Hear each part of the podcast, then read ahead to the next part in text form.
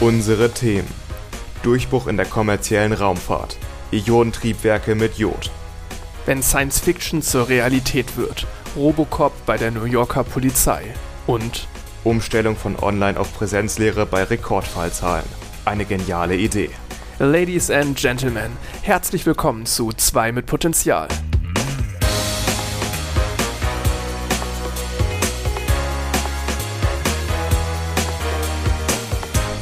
Folge 18. An meiner Seite ist Jan, und mein Name ist Max. Hallo. endlich ist unser Podcast volljährig. Volljährig, also so- Podcast Jan. Nicht Hundejahre, Podcast, also so eine Folge, ne? Das könnt, kommt schon hin, genau. Wie immer findet ihr bei uns in den Shownotes alles Wichtige. Das bedeutet Links, die wir euch, ähm, die wir ansprechen in der Folge. Das heißt, wenn wir irgendwelche Videos verlinken wollen, Artikel etc., findet ihr alles unten. Das sind auch kleine Kapitelmarken. Das heißt, wenn ihr zu einem Thema springen wollt, könnt ihr das da unten machen. Uns würde natürlich freuen, wenn ihr euch die vollen, was wird das, anderthalb Stunden, eine Stunde Mal schauen, mal schauen. 45 anhören würdet. Das ist, äh, würde ich sagen, immer das Schönste, wenn Leute uns zuhören. Ich, ich kann akzeptieren, wenn man unser Anfangsgelaber überspringt. Aber es ist auch eigentlich immer ganz interessant, hoffe ich doch. Du hast sogar sogar ein paar Stichpunkte für den Anfang. ich äh, versuche immer Ähm. welche, also irgendwelche Themen, die es jetzt nicht zu einem Einspieler erst gebracht haben, aber trotzdem ganz interessant sind, rauszusuchen. Da hätten wir schon direkt eins für den Anfang. Und zwar haben wir eben sehr ausführlich und lange diskutiert, ob Kaffee jetzt Mundgeruch macht oder Mundgeruch wegmacht. Also ich bin immer der Meinung, wenn ich Kaffee trinke, fühle ich mich ein bisschen unwohl, weil ich dann das Gefühl habe, dass jedem, den ich begegne, halt mein Kaffeeatem erstmal entgegenschlägt. Aber ich habe ich hab dann gegoogelt, weil ich meine irgendwo mal gehört zu haben, dass Kaffee Mundgeruch verhindern soll. Ähm, ich habe sehr biased gegoogelt. Also meine Google-Suche war Kaffee gegen Mundgeruch. so sollte wie man man Google googeln. verwenden muss. Und folgendes, ich lese vor. Kaffee steht eigentlich in dem Ruf, einen schlechten Atem zu machen. Doch israelische Wissenschaftler zeigten, dass antibakterielle Stoffe im Kaffee Mundgeruch sogar verhindern können. Der Geruch entsteht durch Bakterien, die Stoffe in Kaffee und Milch zersetzen und so die übel riechenden Substanzen erzeugen. Ist es nicht auch so, wenn man irgendwelche äh, Verkostungen macht oder sowas und an irgendwas riecht, dass man so zwischenzeitlich an Kaffee riecht, um das seine Nase zu neutralisieren? Es ist mir neu, aber Ich also, meine, das habe ich mal ich, ich irgendwo kenne das nur gemacht. mit dem Ich Milchtrinken für so. Geschmacksrezeptorsachen. Ja. Dass du zwischendrin Milch trinkst, Aber ich um das irgendwie wieder frei an zu Kaffee riecht, um halt seine irgendwie alles nochmal zu restarten, also seine Geruchs Also so beim Weintasting, dass du dann. ja, irgendwie sowas. Ja, interessant. Anscheinend ist der Kaffee für sinnvoll. Ich habe auch letztens gehört, dass man schwarzen Tee, also wenn man den zum Beispiel die Teebeutel gemacht hat, dann statt sie wegzuwerfen, einfach in die Schuhe legen kann, zum Beispiel, um da die Gerüche zu neutralisieren. Ich weiß nicht, ob das funktioniert. Ich glaube, ich habe das bei Arte oder sowas gesehen. Naja, ne? Also. Ich trinke sehr viel schwarzen Tee und dann könnte man das ja eigentlich mal ausprobieren. Ich benutze tatsächlich gar nicht mehr unbedingt Teebeutel. Das liegt daran, dass ich häufiger Mate-Tee mache und das Mhm. kriegst du. Also ist mir auf jeden Fall noch nicht untergekommen in Teebeuteln, sondern wirklich, dann hast du da die einzelnen Blätter im Zweifelsfall zerhackt schon. Hast du so ein Sieb dafür? Ähm, und ich habe, das nennt sich Bombilla. Was ist das Ähm, das ist ein Strohhalm, wo unten am Strohhalm ein Sieb dran ist. Also wenn ich durch den Strohhalm was einziehe, dann bleibt alles am Strohhalmausgang unten hängen, was jetzt keine Flüssigkeit ist. Ah, okay, das ist interessant. Ähm, das benutzen die in Argentinien. Da, wo auch Mate herkommt. Okay, das wollte ich gerade fragen, dann kommt es aus Argentinien. Okay. Also es ist tatsächlich so ein Ding für Mate und Mate-Trinker, dass die so Bombillas verwenden. Jetzt ist das so ein ganz feinmaschiges Netz da unten. Äh, genau, das ist tatsächlich auch aus Metall. Also ähm, das kann man sich jetzt nicht so vorstellen, dass einfach unten am Strohhalmende so ein Netz angebracht ist, sondern der Strohhalm wölbt sich dann unten nochmal zu so einem Kreis und dieser Kreis hat dann viele kleine Löcher. Ah, okay. Ja, ich glaube, ich kann es mir so etwa vorstellen. Ist auf jeden Fall ganz interessant. Wäre da, wär da nur so ein Netz dran, dann würde es, glaube ich, ziemlich schnell verstopfen. Ja. Ich habe mal gesehen in Neuseeland, da gibt's äh, Kaffee in Teebeuteln quasi. Das ist dann auch Bohnen geröstet, die dann so ein bisschen klein gemahlen sind. Und dann kann man das Ding quasi in die Tasse Wasser hängen. Und dann entsteht da auch ein ganz normaler Ist ja, Kaffee. ist ja habe ich noch nie drüber nachgedacht, ne? Ist aber es aber ist eigentlich super sinnvoll. total naheliegend auch, Ja. ne? Weil wo, wo ist jetzt der Unterschied so groß zum Tee bei Da wird es Kaffee? Unterschiede geben. Natürlich, klar, das eine sind Kaffeebohnen und das andere sind Teeblätter in der Regel. Kaffee-Experten, die werden das jetzt verfluchen für sowas, aber ich finde das gar nicht so schlecht eigentlich. Ich, ich denke mal, der Unterschied wird sein, dass du Kaffee normalerweise durch diese Bohnen relativ zügig durchdrückst. Bei Espresso ja ganz, ganz zügig, äh, mit recht relativ hohem Druck. Äh, und bei so Filterkaffee im Vergleich. läuft ja durch einmal, ne? Im Vergleich auch recht zügig. Und wenn du jetzt da so einen Beutel rein tust, dann hängt das ewig darin rum und hat, baut keinen Druck auf, ne? Genau. Also geht auch nicht mit Druck durch die Bohnen. Es wird wahrscheinlich einfach auch anders schmecken. Also mir ist es nicht so aufgefallen, aber ich bin jetzt auch kein Kaffee-Experte. Ich fand es einfach nur ganz convenient eigentlich, das so zu benutzen. Das müssten wir mal ausprobieren irgendwann. Hier in Deutschland gibt es das nicht. Ja, aber du kannst dir doch irgendwie so ein. Es gibt doch bestimmt Sachen, wo du dir so selbst draußen Teebeutel formen kannst. Ja, klar, du kannst auch, glaube ich, einfach Teebeutel kaufen im Internet. Die dann, genau, die, dann leer auch füllen sind. kannst, ja, ne? genau. Und dann einfach ein bisschen Kaffee rein. Theoretisch könnte man das mal machen. Also in Neuseeland gab es die ganz einfach im Laden zu kaufen. Er wird bestimmt anders schmecken. Es gibt ja auch Cold Brew Kaffee. Ich weiß nicht, ob dir das was sagt.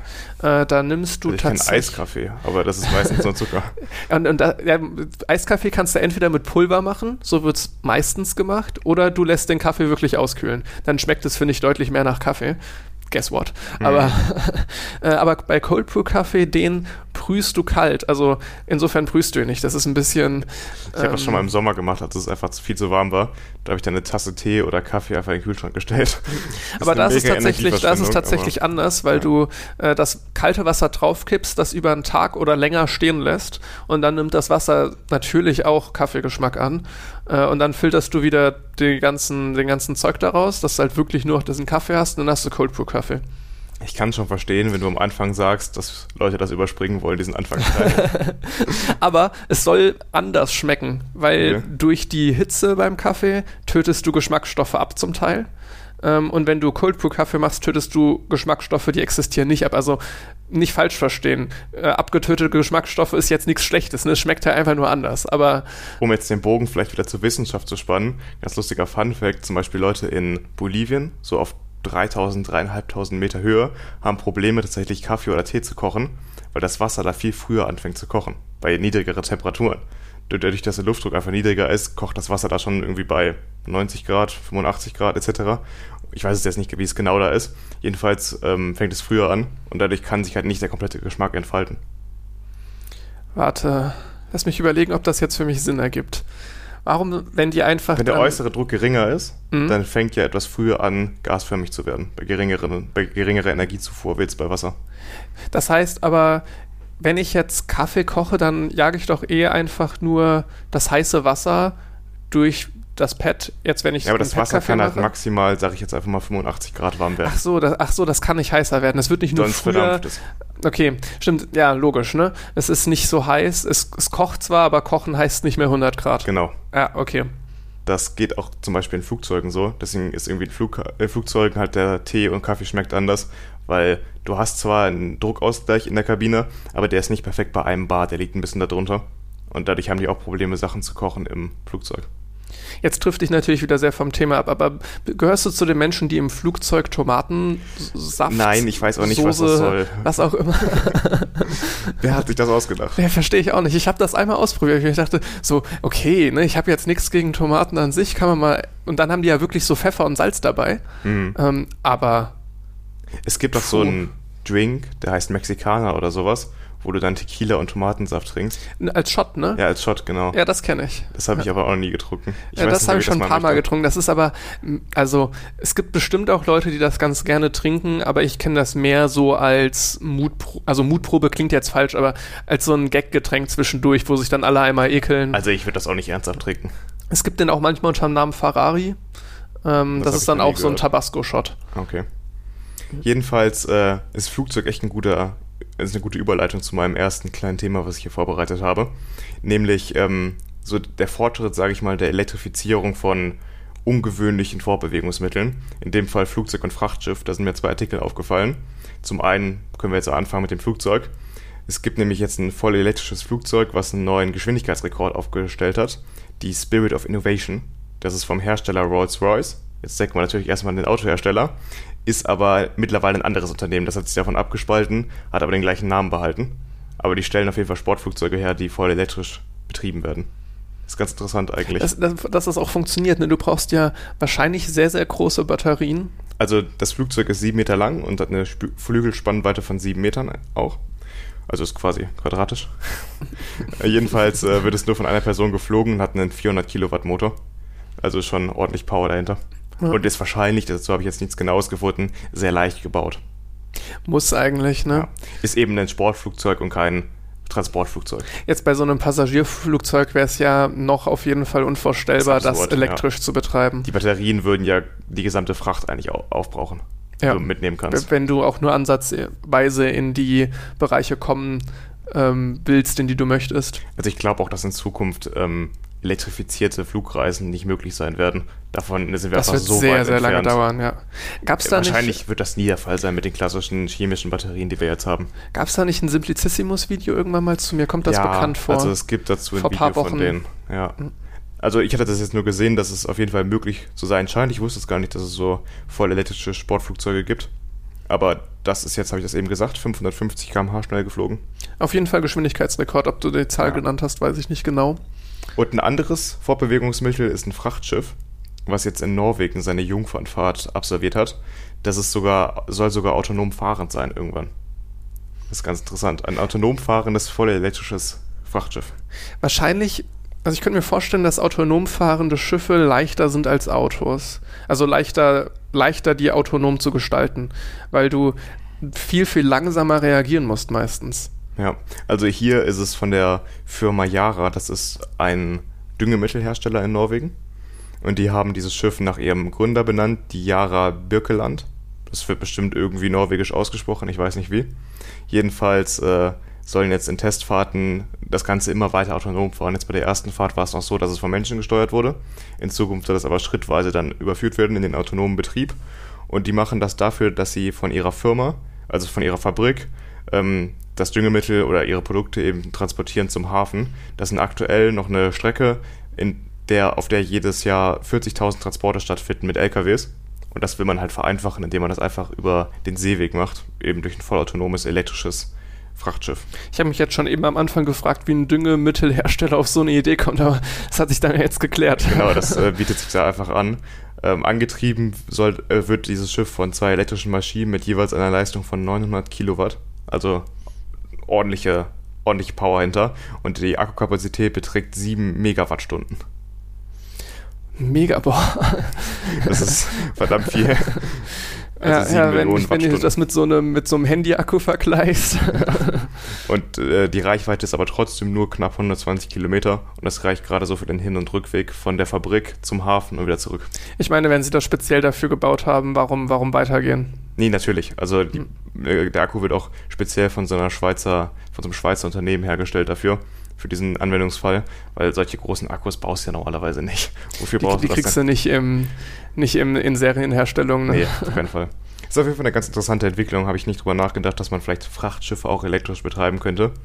Besonders sinnvoll ist es wahrscheinlich aktuell noch nicht. Da würde so vor, allen Dingen, vor allen Dingen wieder für die richtig, richtig großen. Da wäre es wirklich praktisch, ne, was die an ähm, an hier Treibhausgasen Wir erzeugen. haben darüber mal eine Folge gemacht. Ähm, ich weiß nicht mehr genau, welche das war. Jedenfalls habe ich darüber gesprochen, dass ähm, Schiffe ja in Zukunft auch mit Ammoniak betrieben werden könnten. Stimmt.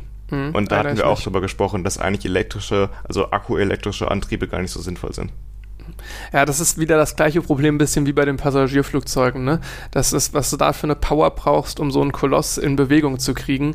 Da ist dein Akku halt entweder instant leer oder du brauchst so viel Raum für diesen Akku, so viel Gewicht für den Akku, dass sich das ab einer gewissen Skalierung einfach nicht mehr lohnt. Ja, da macht es auf jeden Fall eigentlich mehr Sinn zu investieren in solche Bereiche wie Ammoniak oder synthetische Kraftstoffe.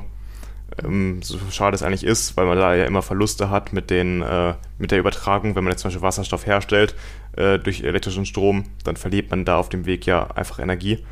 Aber ähm, das kannst du halt deutlich einfacher speichern und mitnehmen als jetzt so ein Akku. Mhm. Genau, äh, das waren auch schon die Themen, die ich jetzt äh, vorbereitet habe für den Anfang. Einfach ganz interessant, was für eine Entwicklung wir eigentlich durchmachen bei elektrischen äh, Fortbewegungsmitteln. Der Pkw-Verkehr ist ja die eine Sache, aber solche Themen sind ja noch sehr experimentell und mal schauen, was da jetzt kommt in den nächsten Jahren. Das sind ja die ersten Schritte, sage ich mal, hin zu einer Entwicklung.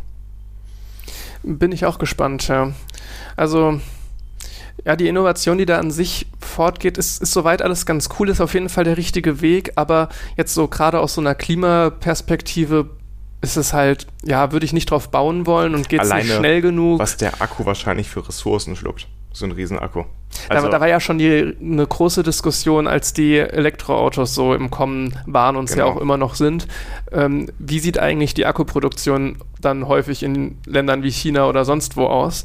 Äh, wie viel Treibhausgase werden dabei ausgestoßen? Was geht diese Rechnung am Ende auf? Bin ich wirklich klimaneutraler, wenn ich ein E-Auto fahre? Als und wie lange muss ich mein E-Auto fahren, damit es klimaneutraler ist als der Verbrenner.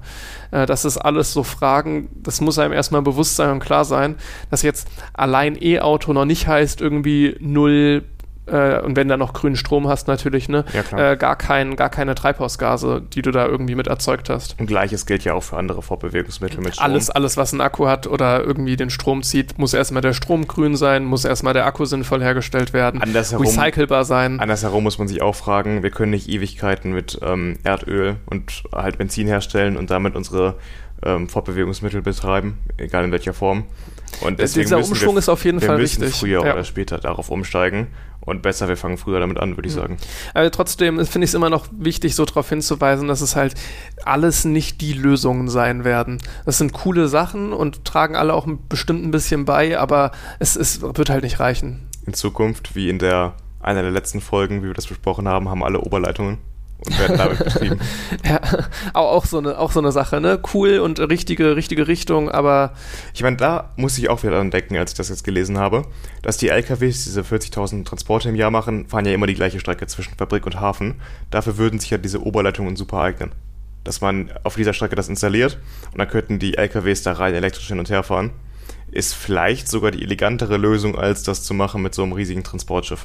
Kommt drauf an, wo die sich jetzt befinden. Ne? Hattest du gesagt Norwegen, norwegische ja, Firma? In Norwegen. Je nachdem, wo du da bist, möchtest du auf die Schiffswege nicht verzichten. Ja, vielleicht ist der Schiffsweg einfach kürzer, das weiß ich jetzt ja. nicht. Aber ähm, trotzdem, was dieses Schiff an Entwicklung gekostet haben muss, ist ja unglaublich. Mich wundert es auch ein bisschen, dass sich das für so einen Düngemittelhersteller lohnt, so ein Teil zu entwickeln. Ja, unterschätzt die mal nicht, ne? Also die werden okay. ordentlich umsetzen mhm. Geld. Aber, aber wundert mich allerdings trotzdem, ne, dass sich so eine Entwicklung lohnt von so einem innovativen Kram. Also cool, klar. Und auch, dass man als Firma irgendwie diese Idee hat und das dann auch in die Tat umsetzt. Aber ich hätte gedacht, wie viele LKWs müssen da, oder meinetwegen dann auch anders betriebene LKWs müssen denn da hin und her fahren, bis sich diese Innovation gelohnt hat für die. Ja, absolut. Ähm, jetzt ist es ja ein Düngemittelhersteller und die haben ja, produzieren ja naturgemäß einfach viel Ammoniak, weil das für, das für die Düngemittelproduktion einfach notwendig ist.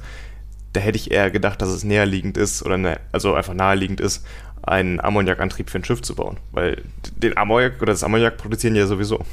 Es könnte sein, dass die Innovation in dem Bereich schwieriger ist, einfach als ähm, ja, weil die Batterie, die Batterie kommt ja auch nicht von denen. Die haben sie genau. ja eingekauft von außen. Ne? Und das ist ja mittlerweile so, ja, wie auch jetzt bei den E-Autos an sich, das, da haben wir ja mittlerweile einen ganz guten Fortschritt. Ne? Das ist ja äh, keine, keine Raketenwissenschaft mehr.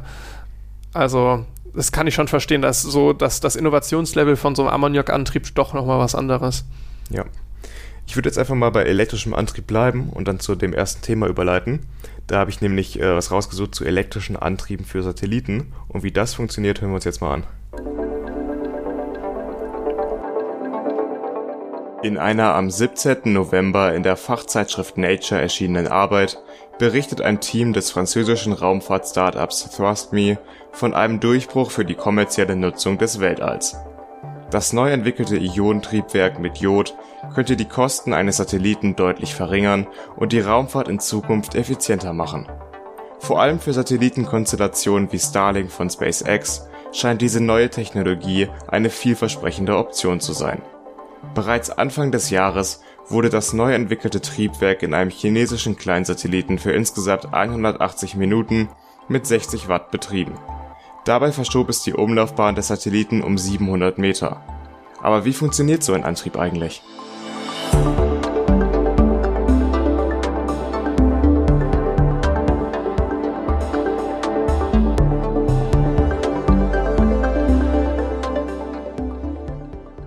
Konventionelle Raketenantriebe sind selbstverständlich viel zu groß für kleine Satelliten, die zum Beispiel für die Kommunikation auf der Erde wichtig sind damit Flugbahnen korrigiert oder angepasst werden können, muss Materie aus dem Triebwerk geschleudert werden. Der durch die Impulserhaltung entstehende Rückstoß ermöglicht dann die Richtungsänderung. Heutzutage werden dafür Ionentriebwerke genutzt, in denen ionisierte Gase mit Hilfe starker elektrischer Felder beschleunigt werden. Mit der Energie aus den Solarzellen eines Satelliten lassen sich die Teilchen auf sehr hohe Geschwindigkeiten bringen, viel höher als bei einem chemischen Triebwerk. Da sich der Impuls aus Masse und Geschwindigkeit ergibt, reduziert sich die Menge an Treibstoff, die ein Ionenantrieb gegenüber einem chemischen Antrieb mitführen muss. Außerdem verringert sich das lästige Risiko, dass die verbliebenen Dämpfe explodieren.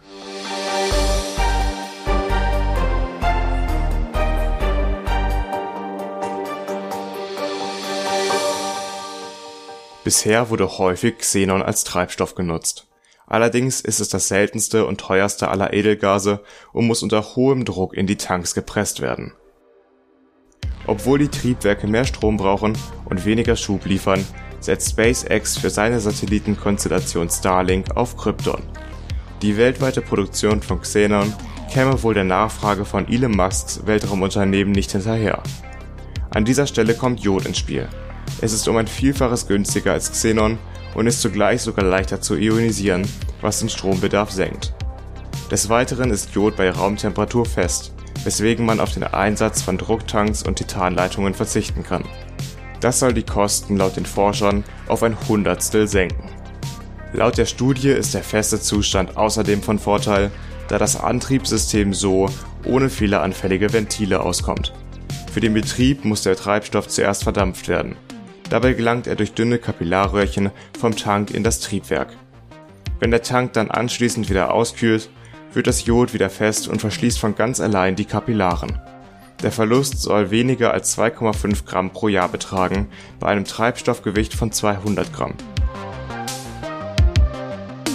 Bei all den Vorteilen kann man sich schnell die Frage stellen, warum diese Technologie da nicht längst in der Raumfahrt genutzt wird. Welche Hürden bereits überwunden wurden, welche Schwierigkeiten die Technik heute noch hat und wie dieses Antriebssystem in Zukunft genutzt werden könnte, besprechen wir jetzt.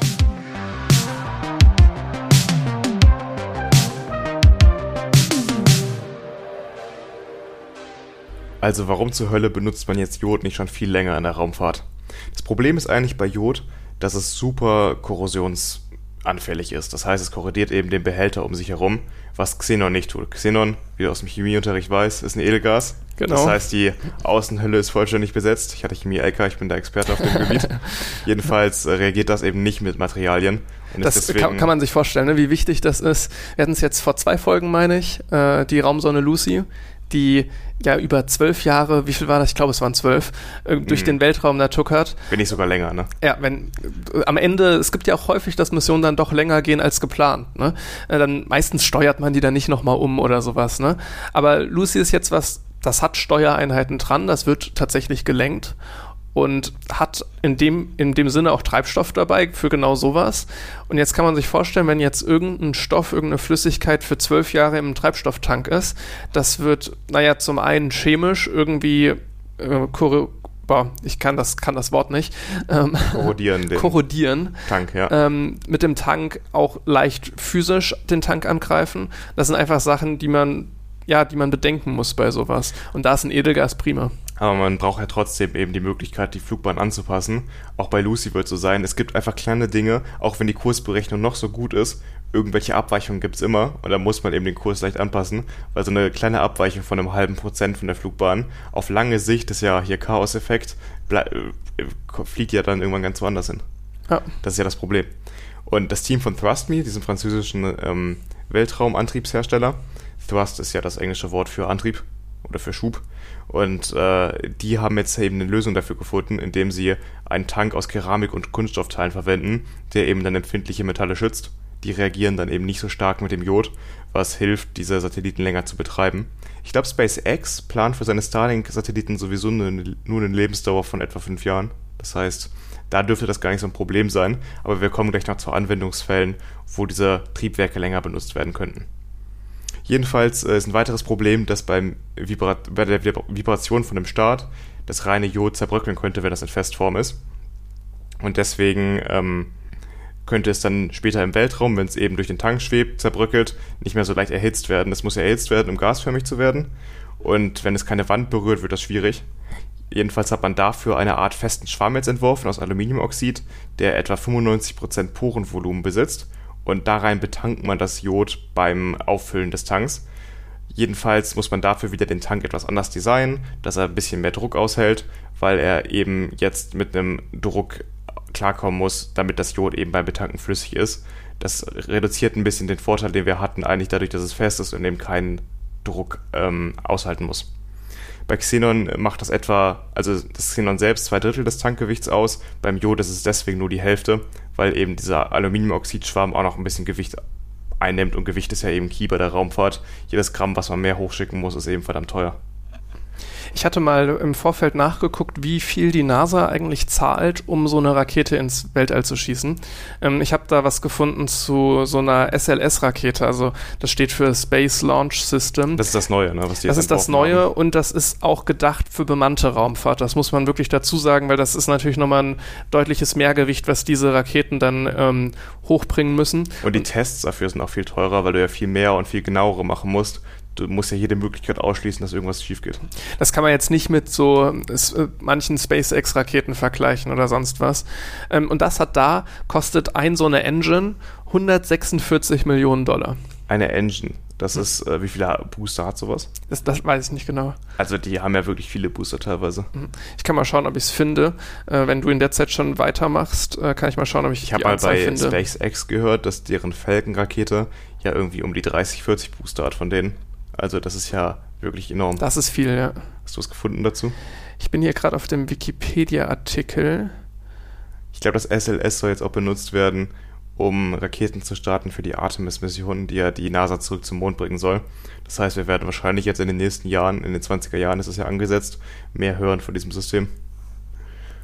Also die Booster bestehen auf jeden Fall aus fünf Segmenten. Bei den Space Shuttle waren es noch vier Segmente. Ähm, die beiden Booster sind seitlich an der ersten Stufe angebracht. Ja, bei zweien würde es ja noch gehen, dann wären es ja insgesamt, äh, du hattest eben 140 Millionen etwa gesagt, ne? Hm.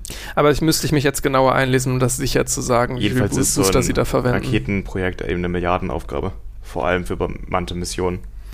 Ähm, starten können wir bei mit dem Ding nicht, mit den Triebwerken, weil jetzt kommen wir zu den Schwierigkeiten, die aktuell noch weiterhin bestehen dieses Treib Triebwerk hat einfach enorm wenig Power.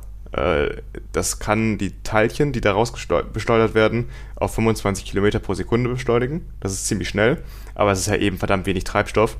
Und der Schub wird äh, etwa im Bereich 1,3 Nano, äh, Milli, ähm, 1,3 Millinewton liegen. Das ist etwa, wenn man das mit der Erdanziehungskraft vergleicht, auf der Erde ein Objekt, was 0,133 Gramm wiegt. Ich habe mal gegoogelt, ob ich irgendwelche Vergleichsgrößen finde. Was wiegt äh, ein Zehntelgramm etwa? Ich habe nichts gefunden. Fällt dir irgendwas ein, was in der Größenordnung Boah, spielt? Ein Zehntelgramm. Äh, Zehntelgramm, wie so eine, so eine Büroklammer, wie schwer ist die schon? Das sind mehrere Gramm wahrscheinlich. Das sind mehrere schon. Gramm, okay. I guess. Äh. Also jedenfalls ein Dann ein Zehntel einer Büroklammer. Man kann sich auf jeden Fall vorstellen, wie gering dieser Schub ist, den diese äh, Triebwerke halt generieren können. Und das reicht aber im Weltall. Wenn du jetzt irgendwie die Flugbahn von so einem Satelliten verändern möchtest, machst du über längere Zeit so einen Schub und dadurch, dass du halt eben so gut wie keine Reibungskräfte hast, auf einer gewissen Umlaufbahnhöhe, äh, reicht das aus, um den eben, wie in dem Beispiel im Einspieler erwähnt, 700 Meter zu verschieben. Du hast halt im Weltall wirklich nicht viele Möglichkeiten, dich fortzubewegen. Eigentlich quasi nur eine. Also es gibt noch ein paar Ausnahmen wie so Sonnensegelsachen und sowas, ne? Aber in erster Linie schaffst du es halt nur über Newton, dass du sagst, ich werf was nach hinten und dadurch kriege ich Schub nach vorne. Ähm, Kennst du die Love, Death and Robots Folge? Hast du die noch im Kopf mit, die heißt glaube ich Helping Hand? Ja, ja. Genau da passiert das, ne? Um das kurz zu umreißen, damit man weiß, worum es geht. Wir spoilern jetzt eine Folge von Last ja. Death äh, and Robots, aber das ist jetzt zwei Jahre her. Wie, wie heißt, wie heißt die Folge? Dann können wir. Ja, Helping Hand. Helping, Helping Hand, Hand, stimmt, hast du gerade gesagt, äh, ja. Deutsch, ja. Ähm, also wer die noch sehen möchte, geht, glaube ich, Viertelstunde um den Dreh, zehn Guckt Minuten. euch einfach an, wir spoilern das jetzt. Jedenfalls ähm, wirft da eine Astronautin, also sägt sich den Arm ab oder schneidet sich den irgendwie ab, weil sie halt keine Möglichkeit mehr hat, zu ihrem Raumschiff zu kommen, keine Sicherheitsleine etc. und wirft halt diese Hand weg von sich damit sie halt wieder zurückkommt zum Raumschiff. Und das ist halt ziemlich abgefuckt, weil wenn du da so rumschwebst, hast du einfach keine Möglichkeit, anders dich fortzubewegen. so Schwimmbewegungen helfen da rein gar nicht. Ne? Schwimmbewegungen funktionieren ja über den Widerstand, den du im Wasser hast. Genau, du also du drückst das Wasser, Wasser, nach hinten. Ja. Gleiches Prinzip. Ne? Ich schleudere etwas nach hinten und bewege mich dadurch nach vorne. Ja, ich finde diese Vorstellung so gruselig, wenn man im Weltall irgendwie wegschwebt von seinem von seiner Raumstation und einfach keine Möglichkeit hat, außer sich die Hand abzuschneiden, die wegzuwerfen. Als äh stell dir vor, ne, du hast so eine Geschwindigkeit von irgendwie zwei Millimeter pro Stunde zum Beispiel, aber bist halt genau nicht mehr in Greifreichweite zu deinem Raumschiff. Du hast keine Chance. Du hast keine Chance. Du bist, du bist wirklich eine Finger, Finger, so ein Fingernagel entfernt, die, die Leine wieder zu packen, aber du hast keine Option. Also vielleicht hast du irgendwas in deiner Tasche, keine Ahnung, wie so ein Raumanzug aussieht oder im Optimalfall noch so kleine Steuerdüsen am Rücken, ne, dann ist natürlich kein Problem, aber so in der Theorie. Also merkt euch, liebe Zuhörer, wenn ihr irgendwann mal im Weltall sein solltet, solltet, nehmt euch immer in der Hosentasche was mit, was ihr werfen könnt. Aber auf jeden Fall, ne, ein Ionenantrieb funktioniert genau nach dem, nach dem Prinzip und auch die alten Antriebe funktionierten nach dem Prinzip. Da hat man dann halt nur quasi Verbrennungsgase nach außen geleitet und so äh, diesen Rückstoß erzeugt, also so Sachen nach hinten geworfen. Was jetzt noch ganz interessant ist, finde ich bei Ionenantrieben generell, ähm, wir werfen ja jetzt Ionen nach hinten und normalerweise. Also Ionen, kann man ja nochmal sagen, ich habe das kurz im Einspieler erwähnt, sind einfach elektrisch geladene Atome. Das heißt, da fehlt ein Elektron zum Beispiel und dadurch hat es eine elektrische Ladung und das gibt uns eben die Möglichkeit mit elektrischen Feldern, die durch die Energie von Solarzellen zum Beispiel generiert werden, die zu beschleunigen und damit halt eine Bewegung zu erreichen. Gut, dass du es nochmal gerade erklärt hast, weil genau dieser Ladungsunterschied, darauf wollte ich jetzt auch hinaus, dass wenn die nach hinten ausgestoßen würden, halt eine Ladung haben. Und das bedeutet, eigentlich würden die sich dann wieder zum, zur Raumschiffwand ziehen. Ja. Also da wieder zurück. Das heißt, wir, einfach durch die elektromagnetischen Anziehungskräfte. Genau. Äh, Geht es dann wieder zurück und das ist natürlich kontraproduktiv, weil wenn ich was nach hinten werfe, aber dann kommt das wieder, da fällt mir jetzt kein sinnvolles Beispiel für ein. Ich meine, aber es zieht dich wieder zurück quasi. Ja, oder wenn es sich trifft, hast du wieder einen Impuls, was es an dich zurückgibt. Genau. Ja. Also es ist auf jeden Fall, das möchtest du eigentlich verhindern, weil es, es hält dich wieder auf. Du hast eigentlich was nach hinten geworfen, aber das hat sich doch wieder an dir verhakt und zieht quasi wieder zurück. Vielleicht ja. kann man sich so ein bisschen vorstellen. Und deswegen. Auf einer sehr kleinen Skala. Ja, ja. Und, und genau aus diesem Grund versucht man den rausströmenden Ionen noch Elektronen wieder mitzugeben, dass sie ladungsneutral sind. Ja, quasi im Triebwerk machst du daraus Ionen und beim Rausfliegen quasi on the fly gibst du denen noch ein Elektron mit, damit die wieder eine neutrale Ladung haben. Genau, so ein bisschen nochmal zu den Hintergründen von so Ionenantrieben. Die meisten Hersteller machen das mit Gittern, dass sie quasi die Ionen durch Gitter durchfliegen und da wieder Elektronen mitbekommen. SpaceX löst das etwas anders, da weiß ich gar nicht genau, wie die das gerade machen. Die machen das ja, ist ja generell die Philosophie auch von Elon Musk mit Tesla, dass er die Dinge immer ein bisschen anders löst als andere Hersteller. Ähm, ich glaube, es gibt auch noch die Sache, dass einfach so eine dass sie quasi an so einer Art Kerze vorbeifliegen, die Elektronen ausströmt, ausströmen lässt und dadurch ähm, bekommen die Ionen dann wieder ihre Ladung zurück. Jedenfalls ähm, könnte man halt diese kleinen Triebwerke, die wie gesagt nur 1,3 Millinewton an Schub generieren, zusammenschalten zu großen Clustern. Das würde zum einen die Redundanz erhöhen. Das bedeutet, dass eben, wenn eins ausfällt, das nicht so schlimm ist. Und zum anderen natürlich einfach die Power erhöhen, dass man damit auch größere Raumschiffe schneller auf Geschwindigkeit bringen kann ähm, oder halt auch einfach schnellere Bewegungen insgesamt machen kann. Wenn man sich jetzt vorstellt, dass damit irgendwann vielleicht Menschen reisen sollten, dann können die nicht zehn Jahre warten, bis sie auf einer halbwegs schnellen Reisegeschwindigkeit sind. Aber nur nochmal, um ich das richtig, ob ich das richtig verstanden habe, das heißt jetzt so für den Start selber sind so Jodantriebe noch nicht im Gespräch, mehr für Manöver. Nee, also die Erdanziehungskraft wirst du damit wahrscheinlich nie entkommen, weil das damit, okay. damit nie ausreicht. Dann nur für Lenkmanöver, dann wenn du bereits im Weltall Oder bist. Oder halt für den Antrieb, wenn du im Weltall, sag ich mal, bist, um dann Richtung Mars zu starten. Das könnte man sich halt vorstellen. Weil ich habe da, ich meine, ähm, diese, man könnte sich jetzt natürlich die Frage stellen, wenn jetzt Jod ja besser ist, erstmal als so ein, so ein Antrieb über Verbrennung günstiger, das ist der Punkt. Und, und günstiger ist. Ähm, warum machen wir jetzt nicht auf der Erde einfach ganz, ganz viel Jod, um diesen, um den, um den Schub zu erzeugen. Das funktioniert deswegen nicht, weil da ein quadratischer Zusammenhang besteht. Das heißt, nur weil ich doppelt so viel Jod verwende, erzeuge ich nicht doppelt so viel Schub. Das heißt, ab einer gewissen Menge lohnt sich Jod dann doch wieder nicht mehr. Äh, das habe ich jetzt nicht ganz verstanden. Was meinst du mit quadratischem Zusammenhang zwischen was? Ähm, Lass mich kurz überlegen, wie ich es genau sage. Aber auf, also du kannst nicht sagen, dass du mehr, also Jod und äh, der Impuls, der gegeben wird, hängt nicht linear zusammen. Das heißt, ich kann nicht meine Jod, mein, mein Jod verdoppeln und dadurch äh, doppelt so viel an, an Schub kriegen. Kommt es nicht darauf an, wie viel du gleichzeitig ausstoßen kannst, wie viele Teilchen? Mm, ich bin jetzt nicht so im Thema drin, um das dir genau also so physikalisch bewandert, um das genau sagen zu können. Aber äh, das, also das habe ich recherchiert. Das müsste eigentlich stimmen, dass jetzt nicht, also eine Verdopplung des Jodes an sich, der Jodmasse, äh, führt nicht zu einer Verdopplung des Impulses. Man nimmt ja auf jeden Fall auch wieder mehr Gewicht mit in den Welt, ins Weltall. Und das äh, schmälert ja auch schon wieder die Fähigkeit, das eben voranzubringen, weil, wo wir jetzt auch kurz über Impulse gesprochen haben, ist es ja eben Masse mal Geschwindigkeit. Und auch wenn diese Teilchen sehr schnell sind, sie sind ja ähm, halt von der Masse her so viel kleiner als, dieses, als dieser Satellit. Das heißt, ähm, wenn jetzt dieser Impuls von ähm, so Teilchen halt in die andere Richtung abgegeben wird an den Satelliten, der bewegt sich dadurch ja kaum schneller durch so ein Teilchen, weil die Masse eben ein Vielfaches von dem ist, was ein Teilchen hat. Ähm, genau. Das ist so, wie man sich vorstellt, als Fahrradfahrer fährt man gegen den LKW. Der LKW wird davon nicht viel merken. Das Fahrrad schon viel mehr, ne? Also. So wackelt in, einmal. So etwa, wenn überhaupt. So etwa kann man sich das vorstellen.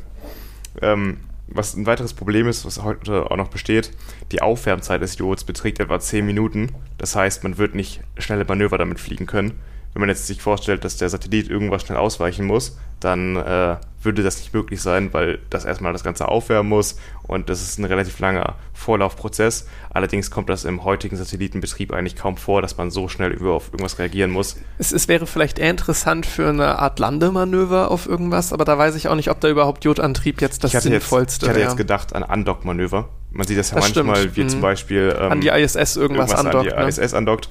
Dafür wäre es weniger geeignet, weil dann müsstest du ja mehrere Triebwerke quasi drumherum haben an diesem Modul. Und wenn das dann, ähm, das muss ich ja quasi ausrichten, um genau andocken zu können. Und man könnte nicht einfach eins einschalten, das andere wieder ausschalten und das würde alles ein bisschen schwierig sein. Das heißt, ähm, dafür werden wahrscheinlich in Zukunft auch weiterhin chemische Antriebe genutzt. Jetzt können wir einfach wieder weiter zu dem Thema gehen, wo wir gerade schon da waren, wie werden solche Antriebssysteme in der Zukunft genutzt? Ich hatte das kurz mal angesprochen, für vielleicht weitere Missionen zum Mars. Äh, das Problem ist für längere Missionen, also wenn du jetzt ein ganzes Raumschiff zum Mars schicken willst mit Menschen drauf, dann würde die benötigte Menge Xenon etwa der Jahresproduktion, der weltweiten Jahresproduktion auf der Welt entsprechen, haben wir Leute mal ausgerechnet. Das sind knapp 100 Tonnen, das ist halt nichts. 100 Tonnen klingt viel, aber für so ein chemisches Produkt, was da erzeugt wird, ist das weltweit wirklich fast nichts. 2020 wurden etwa 30.000 Tonnen Jod produziert im Vergleich dazu. Also ein wirklich ein Vielfaches mehr. Das wäre dann einfacher, damit ein Schiff zu betanken und äh, den Schub zu generieren, um zum Mars zu reisen. Es wäre jedenfalls ähm, eine ganz angenehme Möglichkeit, weil man muss sich das ja vorstellen, auch wieder Newton, wenn man einmal einen Schwung mitkippt, einen Schub, dann bleibt das ja auch bestehen, solange keine weitere Kraft darauf einwirkt. Ähm, jeden Schub, den du einmal gegeben hast, der wird auch weiterhin das Schiff voranbringen zum Mars. Ähm, das heißt im Umkehrschluss natürlich, dass du zum, zum, Bremsen natürlich auch wieder Schub brauchst. Natürlich, also du kannst ja. jetzt nicht so ein bisschen wie beim Autofahren sagen, hey, ich lasse das auslaufen. Ähm, das, das funktioniert beim Auto allein durch Reibung und Luftwiderstand äh, dass du Geschwindigkeit abbaust, wenn du nicht weiter Gas gibst. Aber das, ja, ich finde das ganz interessant, dass du halt wirklich dann wieder einiges an Schub und äh, Treibstoff verlierst, um abzubremsen. Das ist auch sowas, wo man erstmal. Das Gleiche, was du gebraucht hast zum Beschleunigen. Genau, das ist was, wo du erstmal eigentlich gar nicht so groß drüber nachdenkst, finde ich. Du denkst erstmal, ist das Ding erstmal auf Speed, dann kommen wir ja an. So, alles gut. da muss man sich dann wirklich überlegen, dass eben Bremsen negatives Beschleunigen ist. Das ist genau das Gleiche, nur mit einem umgekehrten Vorzeichen. Ähm, es gibt heute schon, jetzt hatte ich ja im Einspieler erwähnt, dass der Tank etwa 200 Gramm Treibstoff fasst. Es gibt von diesem Hersteller auch heute schon einen Tank mit 500 Gramm, der ist dann etwa auch 50 Prozent größer. Ähm, das wäre schon mal ein Anfang, aber wir haben noch einen weiten Weg zu gehen, bis man dann irgendwie auf Maßstäbe kommt, womit man ein ganzes Raumschiff betreiben könnte. Da erstens müssen wir ganz viele zusammenschalten und die müssten wahrscheinlich auch noch größer sein, damit die Teile, die man darin verbaut, eben auch leistungstechnisch äh, und vom Preis her dann passen, also vom Preis-Leistungs-Verhältnis. Jedenfalls würden diese kleinen ähm, Triebwerke heute schon pro Satellit etwa 25.000 US-Dollar einsparen, zumindest behaupten das die Forscher, die daran geforscht haben. Das ist äh, zum Beispiel für SpaceX, die ja vorhaben, glaube ich, insgesamt 60.000 Satelliten in die Umlaufbahn zu schicken für Starlink, das ja eben dieses weltumspannende Internet ähm, erzeugen soll, ja schon eine enorme Preisersparnis. 25.000, das rechnet sich sehr schnell hoch. Ja, ja genau. Äh, das hatten wir ja früher nicht, so eine Massenfertigung von Satelliten. Und das ist eben in den letzten Jahren erst entstanden und ist deswegen jetzt so ein wichtiges Thema geworden, dass man da in der Produktionskette eben auch günstigere Preise erzielt. Früher hat die NASA einmal so einen Auftrag gemacht und da war es eigentlich, sie haben einmal Gelder bekommen. Ich will jetzt nicht sagen, dass es egal war, wie teuer die Einzelteile waren, aber es war nicht ganz so wichtig wie jetzt in der Privatwirtschaft. Genau, sonst setzt sich sowas ja einfach nicht durch. Es muss ja dann, hatten wir auch schon mal drüber gesprochen, wieder lohnen. Die müssen ja durch dieses Internet, was sie vertreiben, das auch wieder reinholen. Das ist eine andere Frage, ob sich das dann finanziell lohnen wird. Jedenfalls ist es ja natürlich besser, wenn man anfangs da weniger Geld investieren muss. Das, ja, am Ende muss das Geld auf jeden Fall in der Kostenaufstellung mit drin sein, ne, was du am Anfang investiert hast. Wenn das Ding erstmal läuft, dann wird sowas wie Starlink auf jeden Fall auch Plus machen. Ne? Aber der Anfang ist krass. Das ist, glaube ich, das, wo ganz viele Unternehmen dran scheitern, weil Starlink war ja wirklich nicht die ersten, die Satelliteninternet sich überlegt haben. Und die sind zum Teil, also es sind viele von denen sehr pleite gegangen, weil du einfach die Ergebnisse, dass das System läuft, erst nach vielen Jahren äh, haben wirst. Was auch heftig ist, man muss sich mal überlegen, dass SpaceX ja nicht mal an der Börse ist. Die haben ja nicht mal Geld da eingesammelt. Das heißt, es ist ja alles äh, über Investoren finanziert und über Elon Musk großes Vermögen eben. Und äh, wenn die mal einen Börsengang machen sollten, da werden die wahrscheinlich auch nochmal ordentlich Kohle reinbekommen. Ich bin aber, ich weiß gar nicht, ob wir da vielleicht sogar schon mal im Podcast drüber gesprochen haben, vor zig Folgen. Was ich eigentlich ganz cool finde, dass sie den Börsengang nicht gemacht haben, weil gerade bei sowas wie dieser Raumfahrttechnik, die sie machen, da geht, da gehen Dinge schief. Weißt du, wie viele äh, Raketen von SpaceX explodiert sind, Jetzt auch diese, die, als sie gelandet sind und so. Wie hieß das nochmal, das Spaceship, glaube ich, von denen? Das ist ja jetzt auch zwei, drei Mal bei der Landung explodiert im Frühjahr bei Tests. Aber das ist ja vollkommen normal in der Raumfahrt, dass halt äh, Raketen explodieren. Wenn dann jedes Mal irgendwie der Börsenwert zusammenbricht und dann machst du dich eine Abhängigkeit von so naja, Leuten, die eigentlich gar keine Ahnung haben, was jetzt hier gerade abgeht, ob das jetzt ein guter Test oder schlechter Test war, die sehen nur Feuer und verkaufen ihre Aktien. So ja. ungefähr.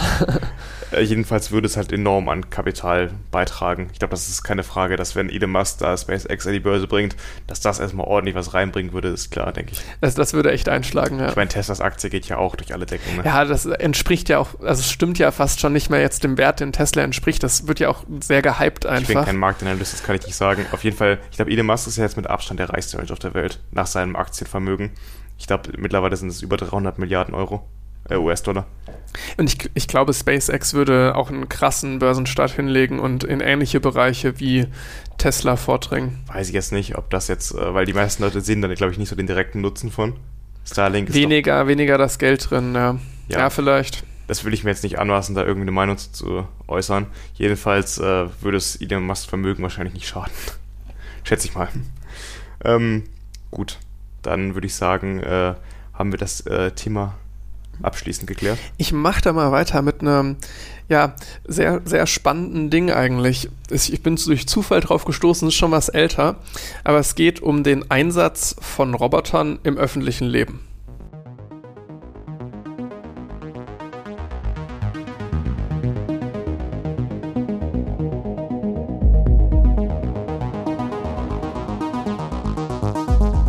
Es ist eine Szene wie aus einem Science-Fiction-Film. Ende Februar diesen Jahres wurde die New Yorker Polizei zu einem vermeintlichen Einbruch gerufen. Doch anstatt der NYPD tauchte ein vierbeiniger hundeähnlicher Roboter am Tatort auf. Es handelt sich um den Roboter DigiDog, welchen die New Yorker Polizei kurz zuvor für eine Testphase im Außeneinsatz zugelassen hat. Wie konnte es so weit kommen? Und ist das nun ein Fortschritt?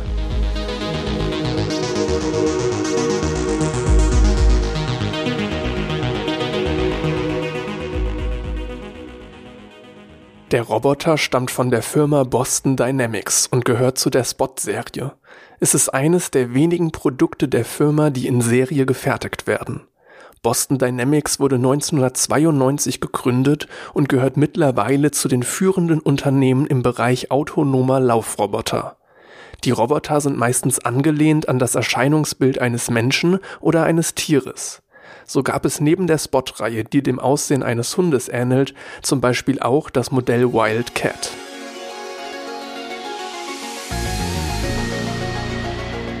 Auf der Webseite von Boston Dynamics heißt es groß Changing your idea of what robots can do.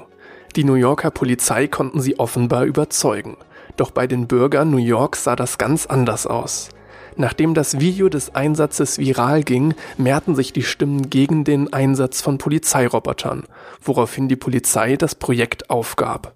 In einer Stellungnahme von John Miller, dem Polizeipräsidenten für Nachrichtendienste und Terrorbekämpfung, kommt aber eher Unverständnis zum Ausdruck. Die Leute haben sich Schlag- und Schimpfworte ausgedacht, um das irgendwie böse zu machen, so Miller. Kritiker sahen jedoch in dem Roboter ein Paradebeispiel für die Verschwendung öffentlicher Gelder. Schließlich kostete das Projekt 94.000 US-Dollar.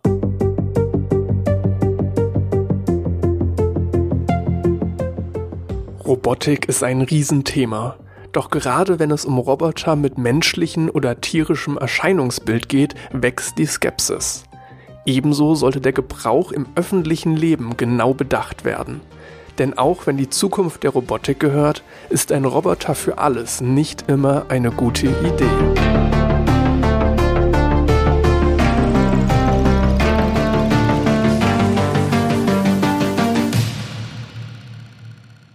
Ich finde, das klingt nach einem typischen Plot für eine Black Mirror-Folge. Oder nach Robocop. Ja, passt, passt eigentlich besser. Mir ist es wirklich zuwider, dieser Gedanke, dass ein Roboter über Recht und Unrecht entscheidet. Ähm, man muss ein bisschen dazu sagen, jetzt in diesem Fall in New York, da war es mehr so als Hilfsmittel eingesetzt. Also der hat jetzt da keine Entscheidung getroffen, sondern war mehr so als Aufklärungsroboter unterwegs. Was hat er denn genau gemacht? Hat er jetzt einfach so gefilmt, sag ich mal, und dann die Bilder übertragen an die Kommandozentrale? Oder? Ich habe leider sehr, sehr wenig zu diesem Einbruch an sich gefunden, wo, diese, wo die ganzen viralen Videos bei entstanden sind. Da äh, habe ich tatsächlich viel nachgesucht, weil ich wollte diesen Einspieler ein bisschen so aufziehen, dass es halt so diese Geschichte erzählt wird, aber konnte das dann leider nicht so ganz zu Ende bringen. Ähm, aber er hat wohl in erster Linie Videoaufnahmen gemacht, um halt vorher irgendwie ab, abzuchecken, einfach besteht da eine Gefahr für Menschen ähm, und sollte man da hingehen. Bei was für einem Einbruch das jetzt sinnvoll ist, keine in Ahnung. In den USA wahrscheinlich bei jedem, weil der Einbrecher wahrscheinlich eine Waffe dabei hat. Ja, aber wenn so ein Einbruch, gut, kommt drauf an, ne? wenn, wenn ein Einbruch gemeldet wird, vielleicht ist, wenn der Einbrecher noch zugange ist, dann ist es bestimmt sinnvoll. Jetzt hattest du ja in dem Einspieler erwähnt, dass es ja auch um eine Antiterroreinheit ging.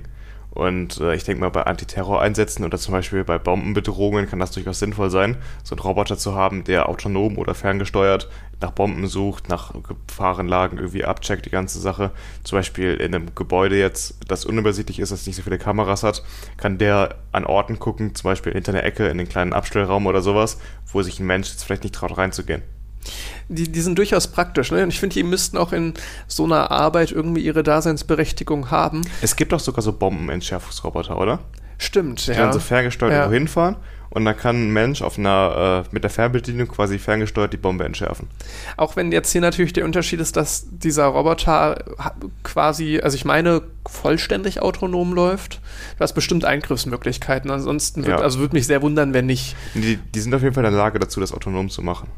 Das stimmt. Was ich nicht ganz verstehe bei sowas, warum man, also ja, vielleicht es ist eine interessante Frage, ne? ob dieses Aussehen, was die haben, wirklich notwendig ist für ihren Zweck. Die sind ja wirklich, ich denke mal, jeder hat mittlerweile dieses Video gesehen. Äh, das können wir auch nochmal kurz erwähnen. Boston Dynamic hat dieses sehr virale Video, wie so ein paar Roboter von denen tanzen zu einem Song. Ich weiß gar nicht mehr, welcher das jetzt war. Es, sieht wirklich cool aus, ne? Also, also das müssen, ist absoluter also, futuristischer Scheiß. Wir verlinken zu diesem Thema jetzt einfach mal drei, vier Videos, weil da kannst du wirklich alles verlinken von Boston Dynamics. Die sind auf jeden Fall Künstler, was äh, Marketing und PR angeht, weil da machen die wirklich gute Sachen. Ähm, jedenfalls ist das dieser kleine gelbe Hundroboter und der sieht wirklich aus wie ein Hund. Hat vier ähm, Pfoten, will ich das jetzt mal nennen, vier Beine und ist so kniehoch, würde ich mal sagen, für Menschen. Be bewegt sich halt auch wie ein Hund. Generell bei diesen Boston Dynamics Sachen, die laufen relativ dy dynamisch. Also das ist nicht so ein, man, ein bisschen merkt man es natürlich schon, ne? das ist, es besteht jetzt keine Verwechslungsgefahr, also versteht mich da nicht falsch. Aber für so einen Roboter laufen die sehr dynamisch, was dem natürlich nochmal so tierische Züge gibt oder den anderen Robotern menschliche Züge. Und der große Vorteil von Beinen im Gegensatz zu Rädern ist ja, dass sie eben Treppen und sowas hochkommen. Das ist ja das Problem eben, was viele Roboter haben, die irgendwie auf Rollen fahren, was im ersten Moment einfacher ist, klar aber die kommen halt keine Treppe hoch. Das habe ich mir auch gedacht. Na, aber ähm, stell dir vor, du hast jetzt irgendeine so einen so einen Klotz, okay, der kommt vielleicht nicht die Treppe hoch, aber die Akzeptanz gerade als Polizeiroboter wäre natürlich wieder größer. Ne? Dies, dieser, dass, dass diese Videos so viral gingen und so, so ein bisschen da die Polizei angefeindet wurde für diesen Roboter. Ich glaube, der Hauptgrund ist, dass es, naja, irgendwie so krass beängstigend ist, so einen Hunderoboter zu haben.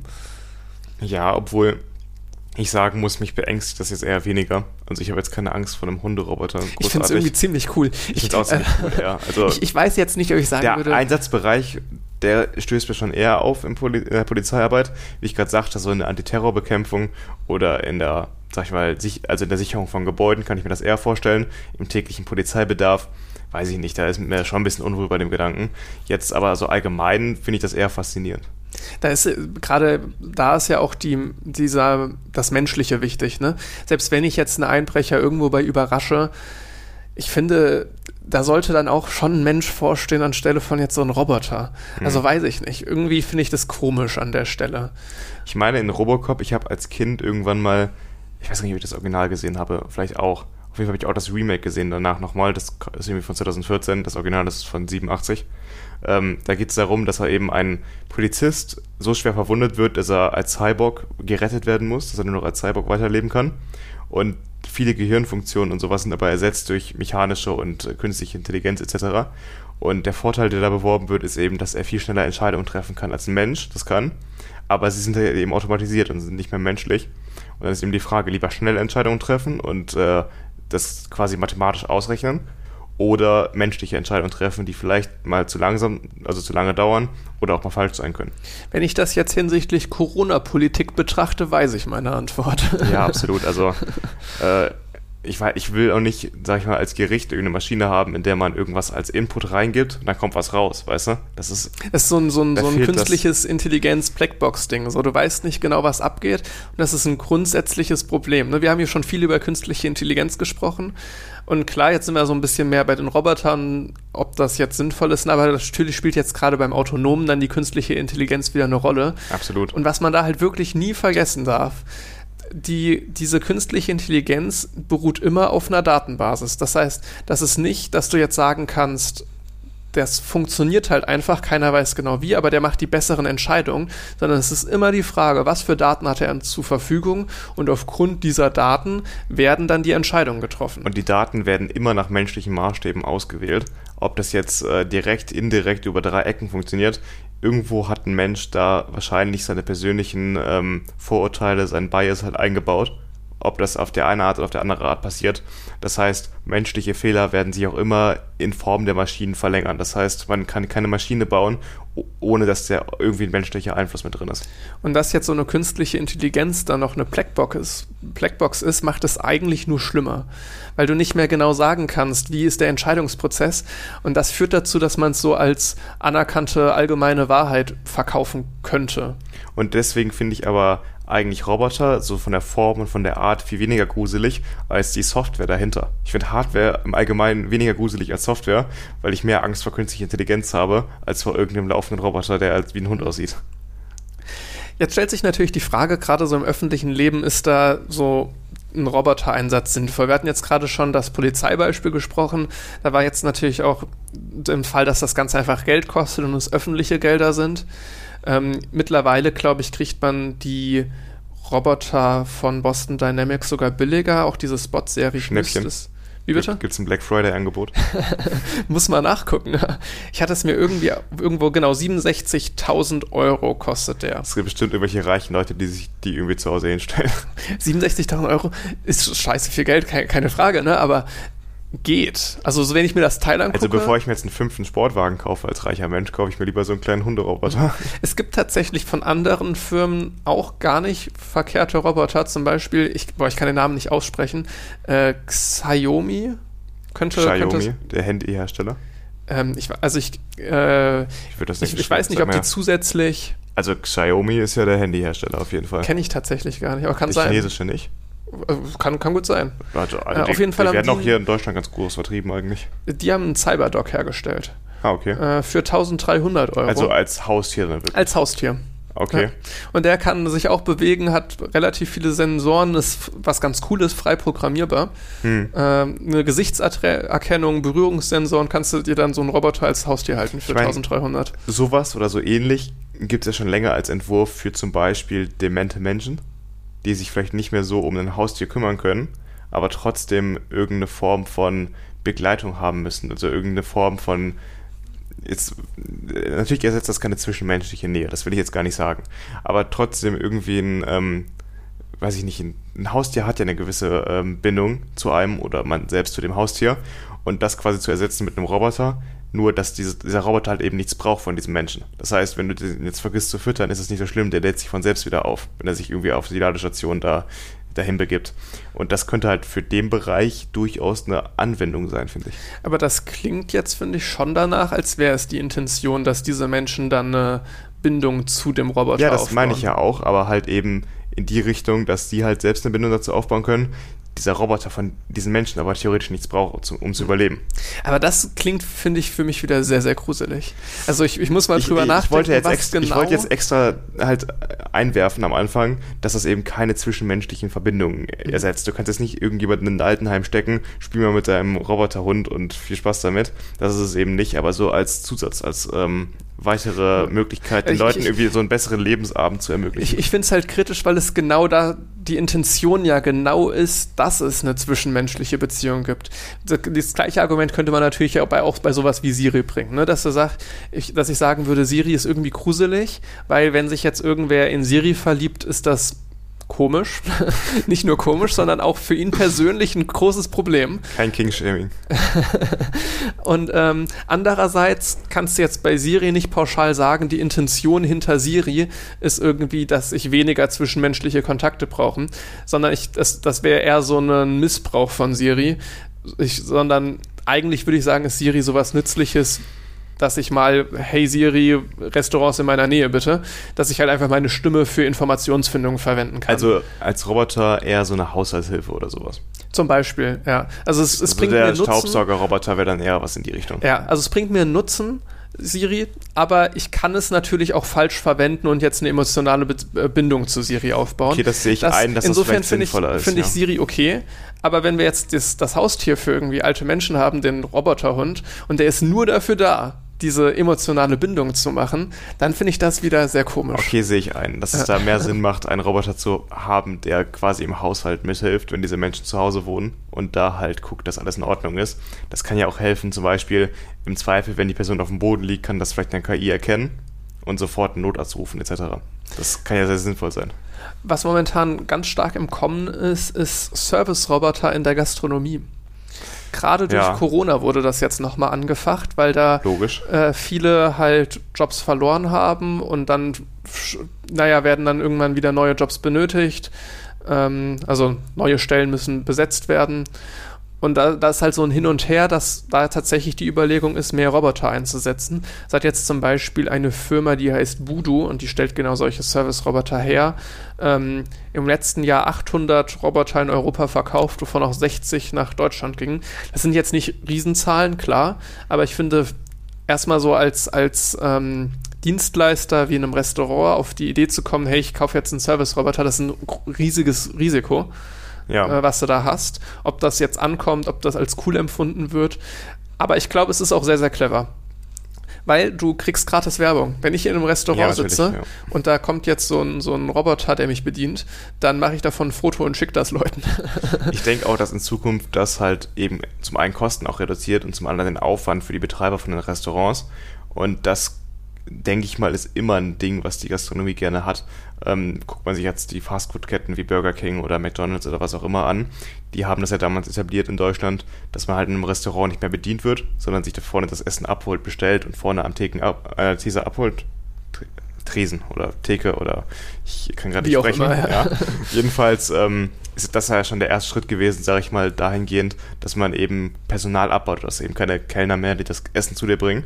Und das wäre der nächste Schritt, dass dann quasi auch hinter dem Tresen eben äh, ein Roboter steht, der abrechnet. Oder es gibt ja jetzt schon diese Terminals, wo du das automatisch machen kannst. Ich weiß nicht, was mal bei McDonalds, seit es die gibt. Äh, die Terminals, geh, wo man. Ich gehe super doch, selten. Doch, dahin. war ich. Also, es ist, ich gehe vielleicht alle zwei doch, Jahre wo ich, mal Wo ich da meine Bestellung eintippe, dann da direkt bezahlen ja, kann, genau. dann nur noch so einen Bon kriege und dann warte, ja seit, bis ich aufgerufen werde. Das geht ja schon seit vielen Jahren Gibt's jetzt mittlerweile. Länger, ja. ja. Jedenfalls äh, ist das ein weiterer Schritt in die Richtung. Und jetzt kann man sich noch vorstellen, dass dann hinter dem, äh, keine Ahnung, hinter dem Burgerbratgerät dann noch ein Roboter steht und dir deine Burger wendet. Sowas, tatsächlich, genau sowas gibt es. Äh, also die können als Küchenhilfe arbeiten, als Servicekraft generell, ne, abräumen, Essen bringen, ähm, Speisen auf Events verteilen. Das ist besonders easy und praktisch. Ja. Ne? Da müssen die eigentlich nur durch die Gegend fahren und irgendein Tablett halten. Und ähm, nirgendwo reinfahren in jemanden. Nirgendwo ne? reinfahren. Äh, du hast keine Treppen in der Regel die du brauchst. Ja. Boah, ich, ich, kurze, kurze Anekdote, ich war mal in einem Lokal in Bonn wo die so eine richtig steile Treppe hatten. Und mir taten da die Kellner so leid, weil es war kaum möglich, diese Treppe mit einem Tablett in der Hand anständig zu gehen. Und trotzdem mussten die auf zwei Etagen bedienen. Also die Hölle. Aber das spricht ja auch ein Thema an bei so Robotern, dass sie eben hoch individuell sein müssen für jeden Anwendungsbereich. Ähm, jetzt stellt Boston Dynamic ja vor allem die äh, Hardware da, äh, her. Und die Software wird ja meistens von anderen Unternehmen hergestellt. Jetzt habe ich noch ein Beispiel, ich weiß nicht, ob du das auch hast. Es gab ein Tom Scott-Video vor einiger Zeit, wo er ähm, so einen Anwendungsbereich in einem Wasserkraftwerk darstellt. Hast du das mal gesehen? Ähm, ich glaube nicht, nee. Jedenfalls gibt es in Österreich einen ähm, Wasserkraftwerkbetreiber, die arbeiten mit einer Firma namens Energy Robotics zusammen und die stellen eben so Software für die Boston Dynamic Hunderoboter her, genau der gleiche Typ.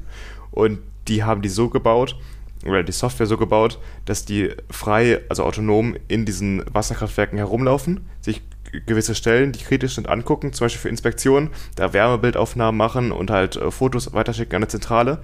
Und dann können in den verschiedenen Wasserwerken, die diese Firma betreut, in einer Zentrale diese Bilder gesammelt werden und sobald irgendwas nicht stimmt, kann dann jemand rausfahren und sich darum kümmern. Das heißt, es werden halt einfach weniger Ingenieure gebraucht, um halt so Inspektionsaufgaben zu machen und die können dann eher an was anderem arbeiten. So Routinearbeiten und monotone Arbeiten, ne? Genau. Die Aber laufen dann einfach, die laufen jeweils immer eine Stunde rum und laden dann wieder eine Stunde auf und laufen wieder rum und wissen genau, wo sie langlaufen müssen. Wenn irgendwas den äh, Blick versperrt, suchen sie sich automatisch eine andere Perspektive, um Fotos davon zu machen und äh, nehmen auch verschiedene Messwerte etc. Jetzt, wo du das so erzählst, kriege ich total Lust auf so einen Roboter und die Software für ihn zu schreiben. ja, ich glaube, das ist schon viel Aufwand. Äh, da, da glaube ich auch, aber äh, da kann man sich irgendwie schön austoben. Also ich mag so Sensorik, Sachen, äh, weniger jetzt das elektronische Zusammenbauen, sondern tatsächlich auch sehr, also das finde ich auch jetzt nicht, nicht scheiße, ne, sonst würde ich was anderes studieren, aber ähm, auch die Software dahinter finde ich immer sehr spannend, weil das irgendwie das Ganze so ein Stück weit mit Leben füllt. Ich meine, da kommt das ja beides zusammen. Du beschreibst ja die Software wirklich hardware-spezifisch für diesen einen Roboter. Äh, ich finde das ein ganz interessantes eigentlich ein Beispiel, wie das auch in Zukunft angewendet werden könnte, eben für Inspektionsaufgaben, dass man so Routineaufgaben eben abgibt. Und ähm, ich würde das Video gerne von Tom Scott mal verlinken, weil ich das echt ein ganz gutes Beispiel finde. Das können wir gerne machen. Eine Frage, die sich natürlich stellt immer, gerade bei Routinearbeiten, bei monotonen Arbeiten, solche Jobs fallen auch dann gerne mal weg. Äh, das ist ja so ein Standard, so ein Standardding, dass Leute Angst haben, dass Roboter ihre Arbeitsplätze nehmen. Es gibt auch diese Geschichte aus dem 18. Jahrhundert, wie Webstühle in England zerstört wurden, weil Leute Angst hatten, dass halt eben durch die Erfindung der Webstühle Arbeitsplätze wegfallen würden. Und so ein bisschen, es gibt eine, eine Studie von äh, Oxford Economics, äh, die warnt davor, dass 20 Millionen Jobs durch Roboter verschwinden werden ich bin, ich, ich habe da auch versucht, lange irgendwie rumzugoogeln, was zu finden, weil natürlich stellt sich die Frage, wie viele Jobs entstehen denn neu? Genau, das ist immer die andere Frage. Weil jetzt nur verschwinden, okay, glaube ich denen. Bestimmt, ne? aber es entstehen ja auch neue Jobs. Ähm, das ist das Gleiche mit, mit, der, ähm, mit dem Umbau unserer Wirtschaft auf Klimaneutralität bis 2045. Da werden verdammt viele Jobs sterben aber auch verdammt viele neue entstehen. Und das darf man nie aus dem Blick verlieren. Ich finde jetzt die Situation mit den Robotern kann man so ein bisschen vergleichen mit der Automatisierung, die so seit den 70er Jahren dann gekommen ist. Ähm, und da war es tatsächlich auch so. Ich würde sagen, dass Automatisierung sogar schon früher angefangen hat. Ich würde sagen, mit den ersten Fließbändern in den Fortwerken zum Beispiel hat es schon angefangen, dass ähm, Arbeitsschritte automatisiert wurden. Ja, also das ja. Thema ist schon lange eigentlich in der Wirtschaft präsent. Auf jeden Fall hat man da jetzt festgestellt, wenn man den Arbeitsmarkt beobachtet, über diesen länger, über diese sehr langen Zeiträume hinweg, wo die Automatisierung relevant wurde, äh, dazu kam, sind da Arbeitsplätze weggefallen. Und tatsächlich nach einer Studie von dem Institut für Arbeitsmarkt und Berufsforschung ähm, ist das nicht passiert. Allerdings also der Arbeitsmarkt blieb stabil, allerdings hat man schon eine Verschiebung festgestellt äh, von den gering, gering qualifizierten Jobs hin zu den hochqualifizierten Jobs. Natürlich, nicht jeder kann so einen Roboter programmieren, beziehungsweise die Software dafür schreiben, ne? Das ist klar. Wenn du jetzt halt naja, ne, mehr so mehr so monoton, einen monotonen Job hast, der halt gut ersetzbar ist, dann fällt der unter Umständen weg und so richtig ja Ersatz. Ne? Ja, so ein richtig Ersatz gibt es halt nicht. Das ist schon eine Problematik. Ich denke mal, Wartung und so mechanische Arbeiten wirst du immer noch machen müssen. Und ähm, zum Beispiel so ein Klempner, die sind natürlich auch hoch ausgebildet, das will ich gar nicht sagen, die wissen schon, was sie machen. Ähm, aber diesen Job wird so schnell kein Roboter ersetzen, weil das so hoch individuell ist. In jedem Haus sieht das Badezimmer anders aus. Das heißt, äh, das wird so schnell kein Roboter ersetzen können. Ähm, deswegen, also es gibt auch noch viele Bereiche, die so schnell nicht von einem Roboter ersetzt werden. Da würde ich mir eher Angst machen, also eher Angst haben, wenn ich im Büro arbeite und irgendwelche digitale Fließbandarbeit betreibe, dass da mein Job irgendwann wegfällt. Alles, was mit so Fehlersuche zu tun hat, ist auch unvorstellbar für Roboter eigentlich, ne? Weiß ich nicht. Also Mustererkennung ist schon relativ gut eigentlich in KIs. Mhm. Die kommt auf an, welche Fehlersuche jetzt. Ja, ja es ist, ist dann fallabhängig. Aber ich stelle es mir da immer schwierig vor, weil du ja meistens aufgrund von einer Datenbasis ähm, versuchst, irgendwie einen Roboter zu trainieren und dann jetzt in der Datenbasis diese anhand, ja, anhand von einer Datenbasis Fehler zu erkennen, stelle ich mir sehr schwierig vor. Du musst auf jeden Fall wissen, was der Status quo ist. Wenn der Status quo normalerweise immer das gleiche ist, dann erkennst du eine Abweichung recht schnell. Wenn aber in jedem Fall der Status quo, wie jetzt bei den Badezimmern das Beispiel, ein anderer ist, dann wird es schwer zu erkennen, was schief läuft. Mhm. Was sonst noch so eine große Anwendung von Robotern ist, die in Zukunft wahrscheinlich auf uns zukommen wird, sind autonome Waffensysteme. Da jetzt ist, fahren wir die großen Geschütze auf. Jetzt, jetzt es ernst. da ist Boston Dynamics nicht dabei. Boston Dynamics sagt nämlich, wir wollen keine Waffensysteme bauen. Was Allerdings ich sehr lobenswert finde. verkaufen sie ihren Roboter trotzdem an die New Yorker Polizei. Das muss man da an der Stelle schon mal sagen. Aber Natürlich Polizei ist es kein und Militär Waffensystem. sind schon zwei verschiedene Paar Schuhe aber damit stoßen sie schon in gewisser Hinsicht in die Richtung vor. Ähm, aber es gibt äh, auch Kampfroboter, die sehr ähnlich sind zu den von Boston Dynamics, tatsächlich auch zu diesem Hundeähnlichen von Boston Dynamics.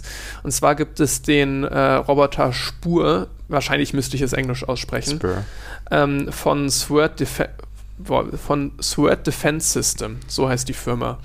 Und das ist auch so ein Vierbeiner, der diverse Waffen hat, ähm, und da ist jetzt immer so ein bisschen die Frage, ja, so ein Roboter kann Leben retten, aber so ein Roboter nimmt halt auch Leben. Das ist ja die gleiche Diskussion wie bei autonomen Drohnen. Ob Im Prinzip das halt ja. sein darf. Genau. Golem schreibt dazu in einem Artikel, wo sie das äh, beleuchten als Überschrift: Menschen töten so einfach wie atmen.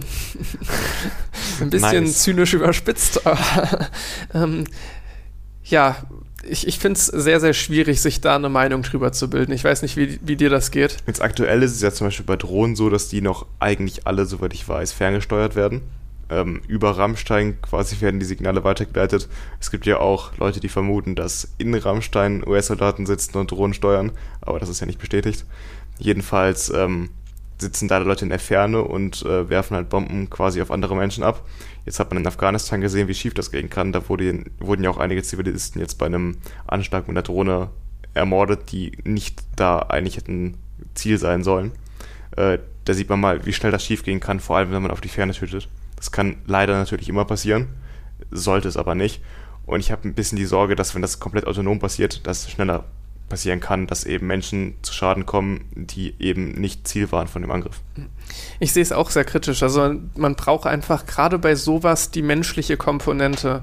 Natürlich begeben sich damit Leute auch selbst in Gefahr, aber das ist so eine Grundsatzethikfrage für mich, dass du halt einfach so eine Entscheidung als, ja als, los als Mensch einmal, ne? treffen musst. Du trittst, trittst ja immer was damit los. Wenn du jetzt damit anfängst, mit äh, Drohnen oder Robotern, die autonom töten, wo führt das denn hin irgendwann? Mhm. Also welche Entscheidungen automatisieren wir noch, wenn wir schon die über Leben und Tod automatisieren im Kriegsfall?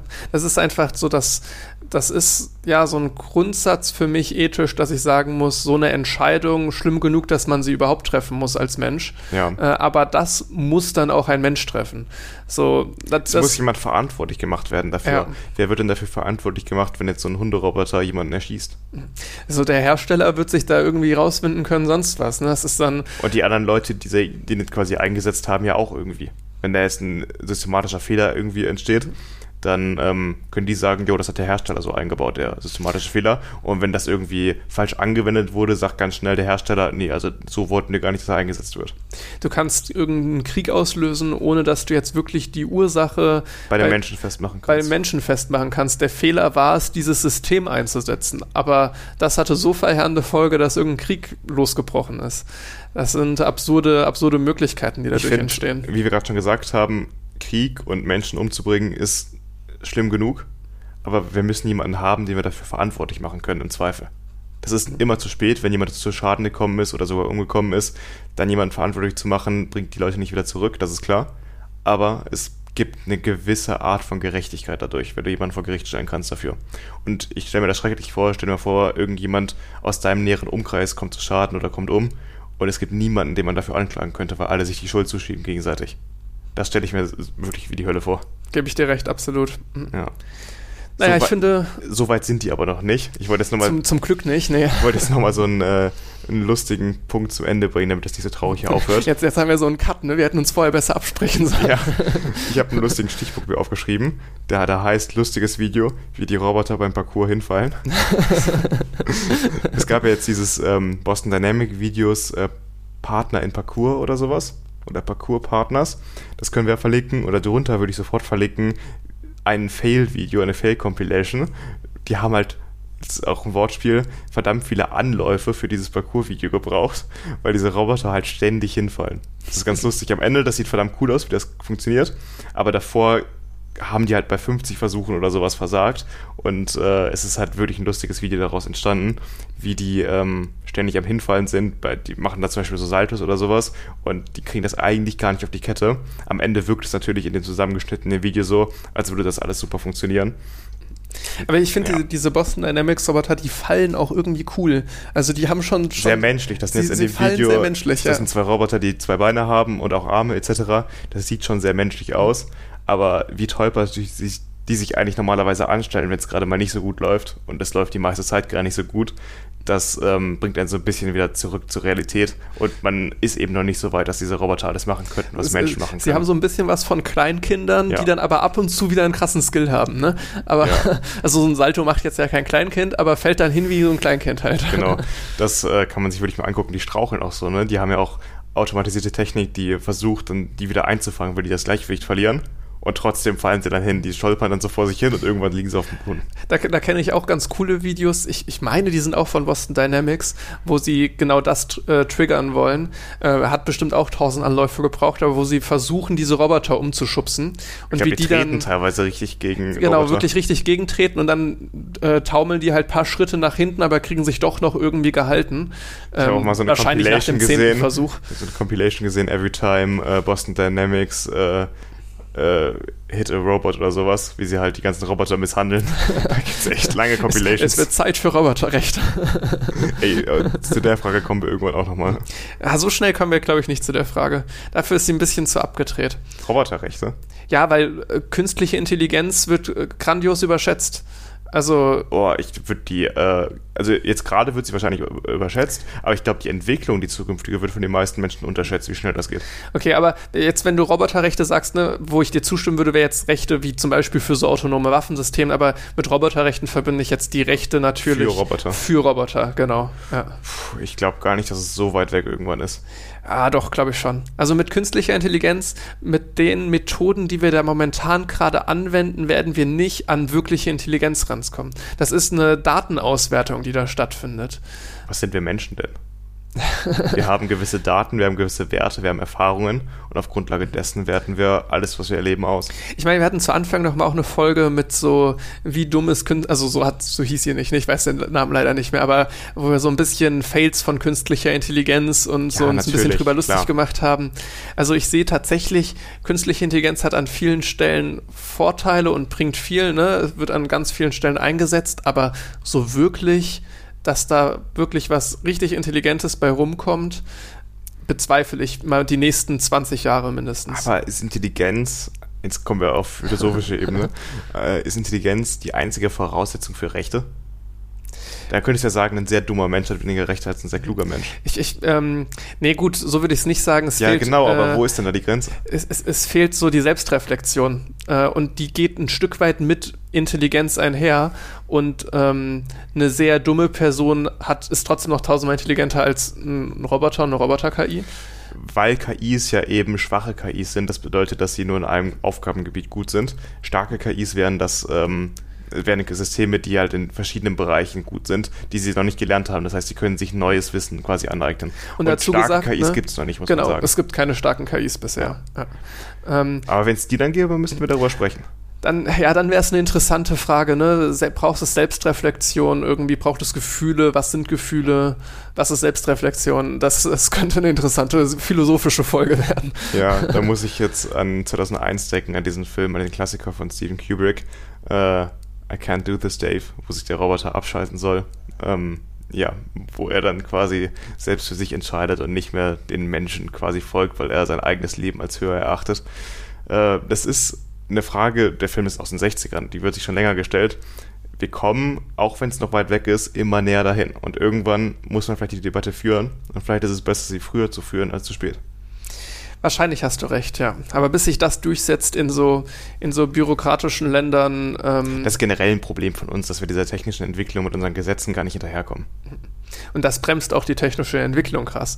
Sei es jetzt bei diesen Antriebstechniken, die wir haben oder ähm, autonomen Fahren oder sowas, dass da mittlerweile die Technik ein gutes Stück weiter ist, aber trotzdem nicht zum, zum Einsatz oder zur Massenfertigung kommt, einfach weil die Gesetzeslage den Raum nicht bietet. Hm. Es ist aber auch schwierig, ne? Wir müssen uns als Gesellschaft auf was einigen, was wir so vorher noch nicht hatten. Wir müssen uns Ach, komplett sind neue moralische komplizierte wir müssen Themen, uns ja. komplett neue moralische Standards überlegen, wie zum Beispiel beim Trolley Problem.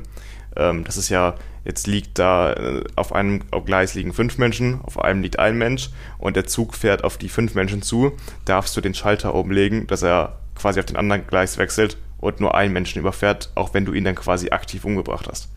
Das Problem übertragen auf autonome Autos. Äh, davon gibt es unendlich viele ähm, Variationen. Ähm, ja, das ist eine spannende Frage und ich finde, da sind wir so weit hinterher, gesellschaftlich darüber zu diskutieren. Ja, vielleicht werden wir das irgendwann mal in einer Folge nachholen. Jetzt würde ich vorschlagen, dass wir überleiten zum Studiumsteil. Auf geht's.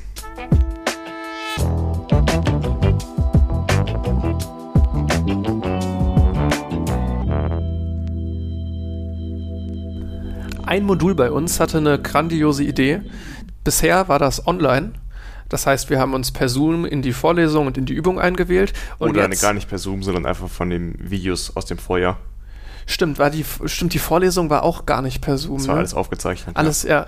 Auf jeden Fall so ein Corona-konformes, gutes Prinzip eigentlich. Hm. Und jetzt bei Fallzahlen, ich weiß gar nicht, wie hoch Jenseits sind. Auf jeden dessen, was wir gesehen haben bisher in dieser Pandemie. Also bei den ersten Rekordzahlen ab dem Zeitpunkt haben sie sich überlegt, wie wär's denn, wenn wir mal das Ganze in Präsenz machen?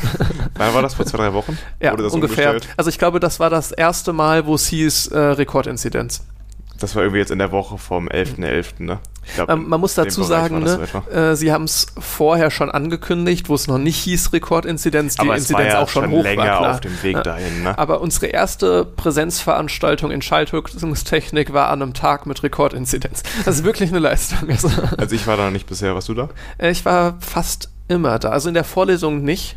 Äh, Die Vorlesung hat bei mir eine Zeitüberschneidung mit einer Kleingruppenübung. Hm. Äh, aber selbst wenn nicht, würde ich wahrscheinlich nicht zur Vorlesung gehen. war aber ich war nie. bisher bei allen Übungen. Ich gehe halt in anderen Fächern wie E-Technik in die Präsenzvorlesung und Übung. Da habe ich irgendwie mehr von. Ich finde die Übung in, ähm, also die aufgezeichnete Übung und die Vorlesung in Schaltungstechnik gar nicht so schlecht. Aktuell komme ich damit ganz gut klar. Auch die Vorlesung. Ist jetzt nicht die beste, die ich je gehört habe, aber ich finde sie okay. Ich nehme bei der Vorlesung recht wenig mit, deswegen hatte ich mich dann am Anfang des Semesters dazu entschieden, mich einfach sehr auf die Übungen zu fokussieren. Die Übung ist da auch am wichtigsten. Das ist so ein Fach, wo in der Vorlesung viel Hintergrundwissen vermittelt wird. Aber ich dach, sag mal, um die Klausur nachher zu rechnen, brauchst du die Vorlesung eher weniger. ist bei mir auch so natürlich, ich interessiere mich schon für das Hintergrundwissen, aber Zeit wächst auch nicht an Bäumen. Ne? Das ist so. Vor allem aktuell nicht. Ja, ich das glaube, wir sagen das mittlerweile jede Woche, wie wenig Zeit wir haben. Also Ja, das ist ein Dauerthema geworden. Das ist ein, ich habe da einen interessanten Zwiespalt, weil wenn ich mir so die Aufgaben angucke, ähm, dann würde ich erstmal denken, eigentlich wirkt es weniger als letztes Semester. Aber mein Zeitplan ist viel voller. Vergiss mal nicht, dass du privat viel mehr machst als nach dem zweiten Semester. Tue ich wir, das? Wir haben im zweiten Semester im April angefangen und ich kann auf jeden Fall für mich sprechen, dass äh, ich da kaum was privat gemacht habe. Da war noch kein Fußball wieder, da habe ich noch keine Leute getroffen, mit denen ich irgendwie abends was trinken war. Ich hatte viel mehr Zeit. Ja, so ein Stück weit, ja. Doch hört, die, die hört, Abends. Hört ihr nochmal die Folgen an von damals. Wir hatten einfach viel zu viel Zeit für die Uni. Die, die Abendsveranstaltungen, stimmt, die hauen schon rein, ne? Es ist tatsächlich, ich habe fast jeden Abend jetzt irgendwas. Also jetzt nicht immer mit Leuten irgendwie dann treffen, sondern sei es Sport, sei es äh, genau. irgendwie nochmal alte Schulfreunde, ich sonst an den Wochenenden kaum immer. Zeit, was ich halt damals im ersten und zweiten Semester größtenteils immer hatte. Und das fehlt mir jetzt aktuell einfach. Dazu kommt noch, dass Präsenzsachen zwar sehr schön sind, da mal wieder Leute zu treffen, andererseits auch furchtbar ineffizient. Ja, Ähm, die Fahrtwege, ne? die Fahrtwege und nicht nur das, ich glaube, selbst würde ich näher dran wohnen, wäre es ineffizient, weil es ist so eine andere Einstellung. Wenn ich um 16 Uhr aus dem Vorlesungssaal komme, äh, dann nach Hause, Hause gekommen bin, die Chance, dass ich mich dann nochmal dran setze, ist ein gutes Stück geringer, als wenn ich einfach gerade Zoom ausklicke und äh, der Klick zum, zur nächsten Übung ist quasi nur einen entfernt. Hm. Das ist irgendwie was anderes. Also ich finde, und auch morgens, wenn ich um 12 Uhr irgendwas hab, normalerweise würde ich um 8, 9 Uhr irgendwie aufstehen und dann anfangen, den Kram zu machen. Wenn ich um 12 Uhr was hab, dann stehe ich halt so auf, dass ich um 12 Uhr ready bin. Aber verliere ich total viel Zeit bei. Ich habe morgen am Mittwoch wieder um 11 Uhr mein ET-Praktikum. Und 11 Uhr ist so eine Zeit, davor was zu machen, lohnt sich nicht wirklich.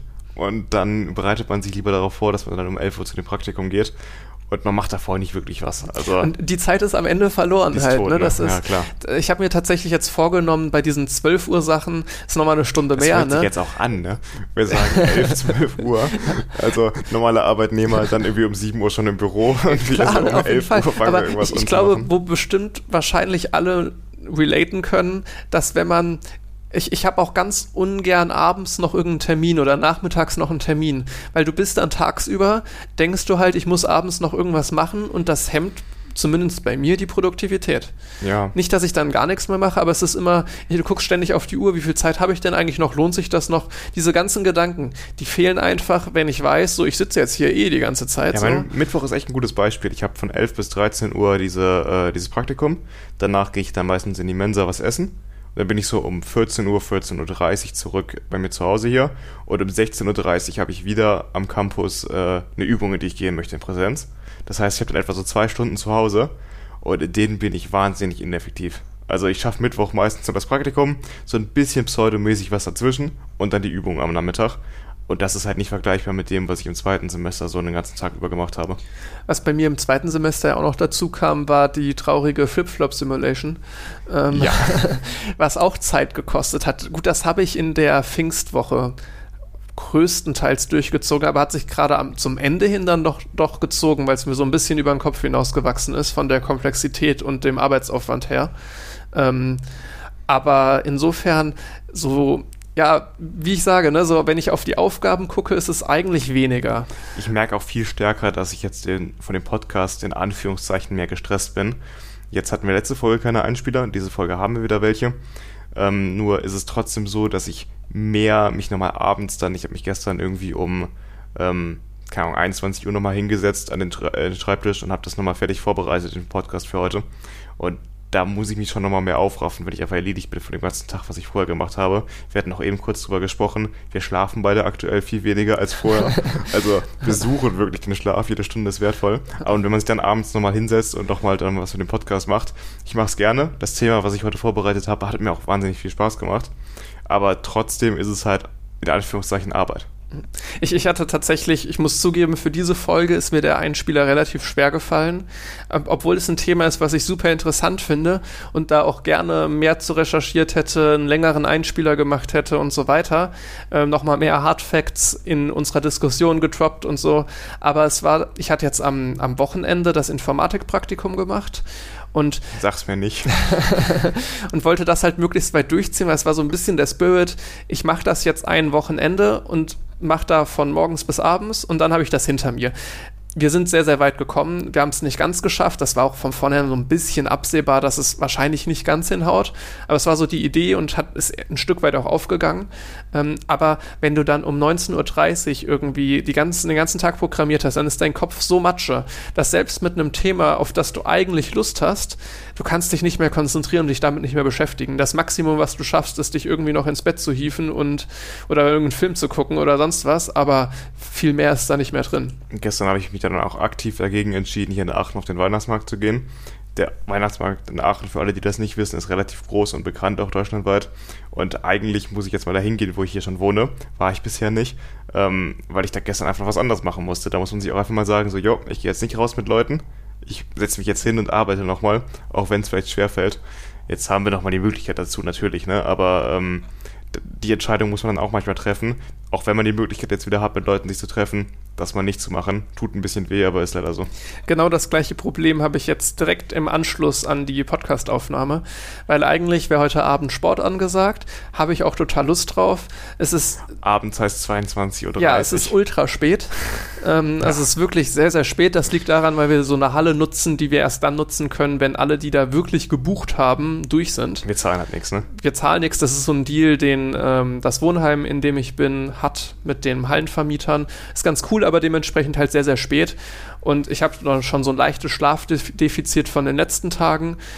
Und jetzt war die Überlegung, ja, mache ich das jetzt mit? Ich würde es gerne machen. Ist jetzt nicht so, dass ich den sportlichen Ausgleich groß bräuchte. Ich hatte jetzt in letzter Zeit relativ viel Sport gemacht, aber schaden wird es jetzt auch nicht. Aber ich habe dann mal durchgerechnet, jetzt so die nächsten Tage, wo kriege ich noch mal wirklich viel Schlaf? Und dann ich bin drauf gekommen, hm, also wenn ich jetzt die nächste Nacht nicht wirklich mal wieder viel schlafen, ein bisschen aufhole, die nächste Chance ist in einer Woche der Dienstag. also genau ja, in sieben Tagen. So geht mir das ja, öfter, ja. Okay, ähm, ich wäre gerne dabei beim Sport, aber heute nicht. Es geht nicht. ich habe mir auch vor der Podcast-Aufnahme zwei Kaffee reingehauen und ich trinke normalerweise keinen Kaffee. Ich brauchte das irgendwie, um ein bisschen frisch zu werden im Kopf. Das ist ja das Problem jetzt auch bei der Podcast-Aufnahme. Wenn man müde ist, dann kriegt man nichts auf die Kette. Also das ja, ist leider so. Ich, ich, ich habe manchmal dann auch so, wenn ich so mega müde bin und dann aufnehme, warte, Bezieht sich das jetzt noch auf äh, das, was Jan vorher gesagt hat? Ergibt das Sinn gerade? Hört sich das mega komisch an? Ähm, bist du irgendwann neben der Spur? Und man muss ja auch dazu sagen, unsere Folgen sind jetzt ja auch nicht gerade kurz. Äh, ja, das ermüdet nochmal zusätzlich. Ja. Ich fühle mich auch nach der Folge immer so platt. Ich werde heute Abend auch wenn ich es müsste, wahrscheinlich nichts mehr für die Uni machen, ne? weil ich einfach keinen Bock mehr habe. Werde ich aber auch nicht. Das ist auch wieder was, äh, der Kopf fühlt sich danach. Also es ist nicht so, dass man jetzt wirklich ähm, gar nichts mehr hinkriegt, aber du kannst irgendwie nicht mehr gerade denken. So. Vielleicht gucke ich mir noch eine Hömer-Vorlesung an, da verstehe ich auch so nichts. ja, genau bei solchen Vorlesungen, wo das der Fall ist, die schalte ich halt nicht mehr also mehr ein. Hömer, höhere Mathematik für jeden, der zuhört und das nicht kennt. Das ist, glaube ich, in diesem Semester somit das schwerste Fach, oder was denkst du? Ich, ich glaube auch. Also Schaltungstechnik ist bestimmt auch relativ schwierig. Ja, aber für die Klausur jetzt. Also die ja, Übungs auch, auch für die Klausur. Die Übungsaufgaben finde ich in höherer Mathematik nochmal deutlich anstrengender. Das stimmt, aber die Übungsaufgaben, so hat man mir auf jeden Fall gesagt, sind in höherer Mathematik von der Klausur entfernter als die in Schaltungstechnik. Okay. Ähm, und auch jetzt, was ich so von höheren Semestern gehört habe, soll Schaltungstechnik auch sehr schwierig sein. Hast du Semester. eigentlich die Klausurtermine gesehen? Ähm, ich habe vieles darüber gehört. Achso, ich habe mich jetzt schon angemeldet dafür. Wir haben bis zum, lass mich nicht lügen, 4. Februar, glaube ich, unser Semester. Also das dritte Semester jetzt. Und ähm, am 7. Februar ist schon die Klausur in höherer Mathematik.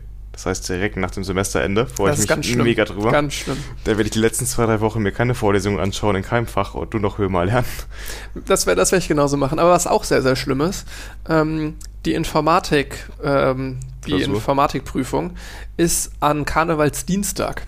Ich glaube, das heißt doch Veilchendienstag, oder? Äh, es kann sein, ja. Meine ich. Äh, ich bin kein Karnevalist, keine Ahnung. Aber das finde ich. Das ist also, ziemlich assi, das, ja. das, einzige, das einzige, womit ich es mir schönreden kann, und es ist wirklich erstaunlich, dass sich sowas zum Schönreden eignet und ein bisschen zynisch, ist, dass wahrscheinlich Karneval eh ausfallen wird. Aber. ja, vielleicht schreiben wir die Klausur auch wieder online. Mal schauen. Ah, ah, Habe ich gar Online-Klausuren. Ne? Hm. Da wissen Jetzt wir sind schon die Klausuren alle so um 9 Uhr angesetzt. Das finde ich ganz schön eigentlich. Das finde ich auch gut. Im ja. ersten Wintersemester, in unserem ersten Semester, haben wir alle Klausuren eigentlich fast online geschrieben. Eigentlich, wir haben alle online geschrieben und die waren teilweise dann um 18 Uhr abends. und du kannst keine Klausur um 18 Uhr abends schreiben. Ich Das meine, äh, vor fünf, sechs Folgen schätzungsweise kann man sich bestimmt auch noch anhören, wie wir uns über die Hömer-Klausur aus dem zweiten Semester beschweren, die um 17 Uhr war. Es war Freitag 17 Uhr, ja. Und noch in Präsenz, ne? Also, ja. Der, der einzige Vorteil, wie, wie, äh, wie wir es uns da schön geredet haben, war, dass sich das super eignet. Direkt nach der Klausur. Äh, das ist dann auch passiert, ne? das ist auch passiert, ja. Das Getränk sich zu gönnen. Was ich jetzt noch letzte Woche hatte, was auch den Stresspegel ein bisschen an. Äh, ah, ich, ich kann nicht mehr sprechen, weißt du, Case in Point hier gerade. Ja. Ähm, auf jeden Fall, was auch zum Stress beigetragen hat, war das Tutorial Teaching Seminar. Das ist ein Seminar, was ich jetzt belegen muss, damit ich diese Tutoriumsbetreuung, die ich mache, ähm, die Credit Points dafür kriege. Also man kriegt so äh, Das drei hatten wir ja Credit schon Points. letzte Woche kurz angesprochen gehabt, oder letzte Folge. Und es geht darum, dass wir jetzt ähm, so ein Projekt selbst gemacht haben, letztes Semester. Und das ist eigentlich für Erstsemester gedacht und Max betreut das jetzt. Ja, anderthalb Wochen vor Weihnachten äh, muss ich dann da ein bisschen beim Programmieren helfen. Auf jeden Fall brauche ich halt dieses, dieses Seminar im Vorfeld. Und ich hatte jetzt das große Problem, dass das in das ET2-Praktikum fällt. Und das bedeutet, die sind sehr, sehr unentspannt, was beim Praktikum so Terminverschiebung angeht. Also das heißt da auch, wir dürfen nur einmal fehlen mit Attest und beim zweiten Mal, selbst beim Attest, fällst du durch und so, was ich krass finde. Echt beim zweiten Mal schon? Ja, beim zweiten Mal. Okay, krass. Ähm, also die sind da auf jeden Fall sehr unentspannt. Allerdings war die Überschneidung nur 45 Minuten. Jetzt, ich habe natürlich berechnet, ich muss da hinkommen und so weiter, ne? aber ich hätte 45 Minuten im Seminar gefehlt und dieses Seminar geht über zwei Tage, äh, jeweils vier Stunden. Also ich habe an einem Tag vier und am anderen Tag drei. Also jetzt nicht die Welt. Das heißt, ich habe dann vorher eine E-Mail hingeschrieben und habe gefragt, hey, ich ähm, kann leider, ich muss halt leider 45 Minuten früher gehen an dem Tag, weil ich habe da Pflichtpraktikum und so weiter. Ähm, bin ansonsten natürlich die ganze Zeit da. Ähm, kann, kriege ich am Ende trotzdem noch eine Bescheinigung für das Seminar, lohnt es sich trotzdem noch für mich mitzumachen. Hm. Kommt die Antwort, äh, ja, allerdings kriegst du deine Bescheinigung dann für sieben anstelle von acht Arbeitseinheiten. Okay, ich, ich brauche schon eine volle Bescheinigung, aber kann ich denn diese letzte Arbeitseinheit einfach beim nächsten Termin, wo das Seminar stattfindet, nachholen? Nee, ging nicht. Warum dann überhaupt eine Bescheinigung für sie Ja, verstehe ich auch nicht. oder Einheiten? Äh, war auf jeden Fall irgendwie ein bisschen anstrengend, das alles dann zu regeln. Sie, wir haben dann am Ende nach so ein bisschen Debatte eine Lösung gefunden, dass ich eine Aufgabe, die für diesen Zeitraum geplant wäre, schon im Vorfeld bearbeite. ja. Äh, dann in Moodle, also Moodle ist das Lernsystem, was wir haben, das Online-Lernsystem, äh, in Moodle hochlade. Dann sehen sie, dass ich das halt gemacht habe und dann kriege ich auch die volle Bescheinigung. So lief es jetzt auch am Ende, aber das hat schon wieder alles viel, viel mehr gestresst, da dieser E-Mail-Verkehr hin und her, als das es ist aber eigentlich auch müsste. unflexibel, ne? Wahnsinn. Ja, so ein bisschen Korinthenkacker-mäßig, da Ja. 45 Minuten, meine Güte. Ja. Was lernt ihr denn da so? Es, ja, also was man, bevor ich jetzt anfange zu lästern, äh, was man ihnen zugute halten muss, die waren alle super nett. Hm. Ähm, auch wo ich die E-Mails geschrieben hatte, da hatte ich mehr so 50-Jährige vor Augen, die da irgendwie sehr unflexibel sind. Ich weiß auch nicht, was die von Vorgaben äh, von oben kriegen, aber die waren alle sehr, sehr jung und sehr, sehr nett. Ähm, thematisch, ja, ein bisschen das, was man erwartet, wenn es jetzt, äh, also es ist so ein Didaktik-Ding, ne? Schrei keine Leute an. So ungefähr. Was uns tatsächlich einmal gesagt wurde, wo ich so ein bisschen schmunzeln musste, wir sollen, wenn wir PowerPoints erstellen, nicht zu viele Animationen verwenden, weil Leute, die Epilepsie haben, könnten epileptische Anfälle kriegen. da dachte, okay, klingt, klingt weit hergeholt. Ist Klar eine komische Argumentation ist dafür. Epilepsie ein Ding. Und ich weiß auch, dass ich vielleicht keine Epilepsie bei Leuten triggern sollte. Aber bei PowerPoint-Folien, also unter bei Animation bei PowerPoint versteht man ja das Einblenden von Punkten und sowas. Ja. Ne? Das ist jetzt ja nicht, dass ich da wirklich eine Animation im Sinne von Animation hätte. Da musst du, glaube ich, schon ordentlich reinhauen bei PowerPoint, damit du da jemanden triggern Challenge kannst. accepted. Aber so ein bisschen, es waren viele Sachen, die sehr obvious waren, meiner Meinung nach. Ja, denke ich mir, ne? man kann natürlich schon argumentieren, es hat vielleicht auch einiges nochmal so ins Bewusstsein zurückgeholt, so Dinge, die dir eigentlich klar sind, aber nochmal den Fokus drauf zu legen. Was ich tatsächlich ganz sinnvoll fand, wir mussten an einer Stelle so eine Lehrsequenz von uns aufnehmen, wo ich drei Minuten einfach irgendein Thema erkläre Ähm, und das wurde dann analysiert, was ich an Körpersprache besser machen kann, was ich an meinem Erklärstil besser machen kann. Das klingt sinnvoll tatsächlich. Und das ist, das ist wirklich ganz interessant, ja. das nochmal aus einer Perspektive von anderen zu sehen. Genauso, wenn wir uns jetzt irgendwie für unseren Podcast Fremdmeinungen einholen. Es gibt natürlich immer wieder Stellen, wo man selbst weiß, okay, das lief jetzt nicht so toll, das hätte ich besser machen können oder auch die Folge ist jetzt, gehört jetzt nicht zu meinen persönlichen Lieblingsfolgen oder sowas. Aber so ein grundsätzliches Feedback, das klingt immer komisch. Also ihr habt so eine Angewohnheit, das und das zu häufig zu sagen, das merkt man selber halt sehr, sehr schwierig nur. Genau, ähm, genau. Das ist genau, genau, genau. Beispiel dafür.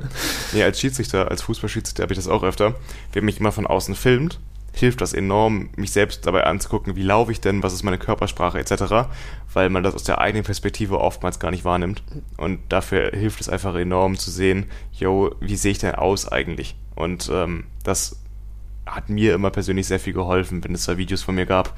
Und das kann ich mir auch genauso gut vorstellen jetzt bei der ähm, beim Beibringen von Stoff, dass wenn man das einmal vielleicht sogar aufnimmt, weißt du, wenn du das jetzt irgendwie in deinen Computer reinredest und dich dabei selbst filmst, kann das wahrscheinlich auch schon helfen, dass du einfach dir das nachher nochmal anguckst und sagst, okay, das gefiel mir jetzt gut und das weniger gut. Das ging mir zum Beispiel so, letztes Semester hatte ich einen Englischkurs und am Ende sollten wir so einen Vortrag halten da über ein Thema und da habe ich dann ähm, auch vorher mich immer selbst oder mehrfach sogar aufgenommen, habe mir das angeschaut, wie ich dann da rede und was ich dann, wie ich denn wirke. Und ich glaube, dadurch konnte ich mich auch schon deutlich verbessern. Es sind dann so Kleinigkeiten, ne? Zum Beispiel so, lächel einfach mal mehr. Das ist was, da, daran denkst du nicht und das fällt dir auch nicht auf. Das stimmt, ja. Äh, Im Nachhinein kannst du jetzt nicht sagen, also niemand würde sich im Nachhinein selbst die Kritik geben, ich hätte mehr lächeln können das, das merkst nee, du einfach selbst nee, nicht. Ne? Recht, ja. Ne, Lächeln hängt jetzt, das heißt nicht, dass du unsympathisch wirkst, absolut nicht. Ne? Ähm, das ist nicht die gleiche Kritik, weil man kann auch sympathisch Dinge erklären und so weiter und dabei nicht lächeln. Aber es ist trotzdem ein Tipp, so es würde noch besser wirken, wenn du vielleicht mal mit einem Lächeln hochguckst, auch wenn es jetzt vielleicht auch thematisch gar nicht jetzt unbedingt, ne, erklärst gerade irgendwas zu programmieren und einfach mal zwischendrin zu lächeln, ist bestimmt nicht verkehrt. Ne? Oder es wirkt ein bisschen komisch. Ja, auch wieder eine Sache. Ne? Wenn du jetzt darauf achtest, dann irgendwann anfängst zu lachen, das war natürlich wiederum nicht die Intention. Also, man muss ja gucken, dass man einen Punkt findet, wo das passt. Ne? Also das, das war sehr sinnvoll und so eine Methode, die ich wirklich gut fand. Aber ansonsten was musst du denn für Aufgaben jetzt bearbeiten? Du hast es ja gerade kurz erwähnt. Tatsächlich, was ich äh, im Vorfeld dann bearbeiten musste, war diese Lehrsequenz aufzeichnen. Ah, okay. Das wäre eigentlich in dem Zeitraum, hätten wir eigentlich Zeit dafür bekommen, diesen, dieses Video aufzunehmen. Und das sollte ich dann halt schon im Vorfeld aufnehmen. Hm. Und ansonsten, was habe ich sonst noch mitgenommen? Also eine Kleinigkeit, wo ich jetzt vorher nicht drüber nachgedacht habe, was ich so nachvollziehen kann und sinnvoll finde, ist, wenn du jetzt ein regelmäßiges Tutorium betreust ähm, und dann am Ende Anfang auch eine PowerPoint hast und dann irgendwann auf der PowerPoint auch Aufgaben einblendet, dass du dir so Symbole überlegst, die du als Signale verwendest. Das heißt, immer wenn jetzt eine Aufgabenstellung hat immer als Symbol so einen Stift neben sich. Sowas sieht man sehr häufig. Mm, ja. ähm, oder eine Gruppenarbeit, so das ist so lehrermäßig. Ne? Ja. So eine Gruppenarbeit hat dann so ein Symbol mit so ähm, so stelle ich mir das Lehramtsstudium vor, ja. dass man dann nur sowas lernt. Also so grafische Anker zu nutzen, ja. jetzt gerade mit diesen Gruppenarbeitssymbolen, okay, meine, jetzt nicht unbedingt, ne, aber, oder so ein Symbol für Extrawissen, das, nee, klingt sinnvoll, ja. das lässt deine Folien recht schön aussehen, häufig. Ja. Jetzt mal ganz, und du hast diese Verknüpfung ist natürlich auch Einfach gut. generell so ein gleichheitliches Format zu benutzen, auch was du jetzt fett schreibst, was du vielleicht farblich markierst, wenn das durchgehend irgendwie ähm, gleich bleibt, denke ich, dass da Leute dann unterbewusst auch direkt schon viel mehr mitnehmen. Also, keine Ahnung, diese, diese Symbolzeichen, da hatten wir auch ein paar Beispiele gesehen, wo ich wirklich gemerkt habe, okay, das sieht schon echt ganz cool aus, das kann man machen. Ähm, dass ich jetzt natürlich nicht jedes Mal irgendwie ein komplettes neues Farbdesign für meine PowerPoint nehme, klar, ne? Aber. Ich benutze bei PowerPoint immer ganz gerne diese vorgefertigten Templates. Die ja, sind gar nicht auch, so schlecht meistens. Ich auch, ja. Ich, ich habe da immer die Angewohnheit, sehr farbige zu nehmen. Jetzt nicht im Sinne von bunt, aber meistens haben die bei mir keinen weißen Hintergrund, weil ich das irgendwie epischer und cooler finde. Aber es sehen halt auch sehr, sehr viele anders. ich ist, also ich finde, da, wo der Text draufsteht, sollte es schon weiß sein. Das sehen halt viele auch so. Ich, ich, ich finde die anderen immer cooler tatsächlich. Also ich gucke mir die anderen lieber an. Es hat Aber was es muss trotzdem ein heller, heller Hintergrund sein, oder nicht? Nicht unbedingt. Also machst du ähm, eine weiße Schrift drauf, oder was? Ähm, ja, gut, so dunkel sind sie dann meistens auch nicht. Ich finde es halt schwierig, sobald es zu dunkel wird, dass du dann, wenn du mit Schwarz drauf schreibst. Wie heißt dieser, eine, dieser eine Hintergrund? Es gibt so einen, der. Ah, Also ich finde, wenn du das jetzt in der hellen Farbe machst, dann ist es eigentlich kein Problem, wenn man schwarz gut darauf erkennen kann. Aber sobald der Hintergrund zu dunkel wird, wird mir das Gesamtbild irgendwie zu dunkel. Ich überlege, ob ich hier Ich bin auch kein Freund des Dark Modes. Ich stelle alle meine Apps oben auf den Light Mode. Ich habe selbst Discord im Light Mode, dafür werde ich immer gesteinigt. War bei Discord finde ich es auch schlimm. Und, ähm, ich mache das aus Prinzip. und WhatsApp hast du auch im Light Mode? Alles. Ja, schlimm. Ich hatte gerade gehofft, dass ich PowerPoint auf meinem Tablet finde, aber ich habe es tatsächlich nicht installiert. Weil sonst würde ich da mal kurz nachgucken. Aber es ist so, das ist tatsächlich, das hatte ich, vielleicht erinnerst du dich dann an das, was ich meine, bei der Präsentation für ähm, das Mindstorms-Projekt ganz am Ende. Oh Gott, nee. Da habe ich nicht aufgepasst. das hatte auch noch eine andere Gruppe, aber es ist halt relativ dunkel, aber hat was. Ähm. Okay, nee, also ich bin ein Verfechter des äh, schwarze Schrift auf weißem Hintergrund. Ja, wahrscheinlich müsste ich jetzt irgendwann mal was wirklich Relevantes für die Uni machen, wenn mir das so heißt, sowas zu nehmen. Ich auch. Ich glaube, dass das ist so ein Standardkritikpunkt, weißt du? Ja. Nur weil ich das jetzt, ich muss mich ja, meine Präsentation ist ja nicht für mich. Genau. Leider. Und die meisten Menschen sehen das, glaube ich, anders. Und dann muss ich mich da der Mehrheitsmeinung anpassen. Ich habe so einen ungesunden Fable für Times New Roman als Schriftart. Echt? Das, boah, boah. Meine Folgennotizen sind in Times New Roman geschrieben. Ich finde Times New Roman ganz, ganz schlimm. Warum? Ich, ich mag so Serifenschrift nicht. Es ist eine sehr simple Serifenschrift, deswegen finde ich das gut. Also ich null Serifen, ich benutze meistens Calibri oh, oder so. Das, oh, Calibri ist so langweilig. Nein, das ist super zu lesen, das ist voll angenehm. Also ich finde es halt einfach langweilig, mir anzugucken. Das, ist, das, hat, das sieht modern aus. Nein, ich finde, das sieht halt vor allem so clean modern aus und das ja, das ist doch super. Halt nichts, ne. ja, das ist doch nichts Negatives. ich gucke mir meine Notizen viel lieber an, wenn die ihren Times, Times New Roman ist ganz, ganz schlimm. Da, mach, da mache ich eine Study 12 Umfrage demnächst.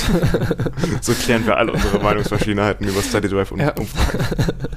Ja. ja in Study 12 hatten wir schon, wie man Spiegeleier anbrät. Boah, wollen wir diese Diskussion jetzt hier in den Podcast tragen? ich ich frage jetzt nicht nur, ich sage auch nicht, wer wessen Meinung ist, ne? ob man die beidseitig oder einseitig anbrät. Wir sind auf jeden Fall verschiedener Meinung darüber. Ja, genau.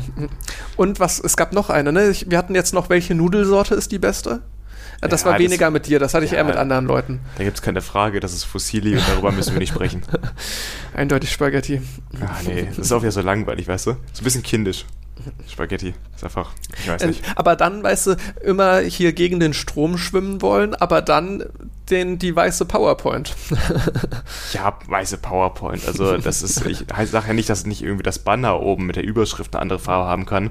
Ich sage nur, der Haupttext sollte auf weißem Hintergrund sein. Ich glaube, wenn wir das hier jetzt noch weiterführen, dann landen wir doch noch bei den zwei Stunden. ich würde noch kurz äh, ansprechen, wie denn der E-Test in E-Technik gelaufen Stimmt. ist. Stimmt. Das war eigentlich noch, noch was, was wir uns vorgenommen hatten fürs Ende, ne? Genau.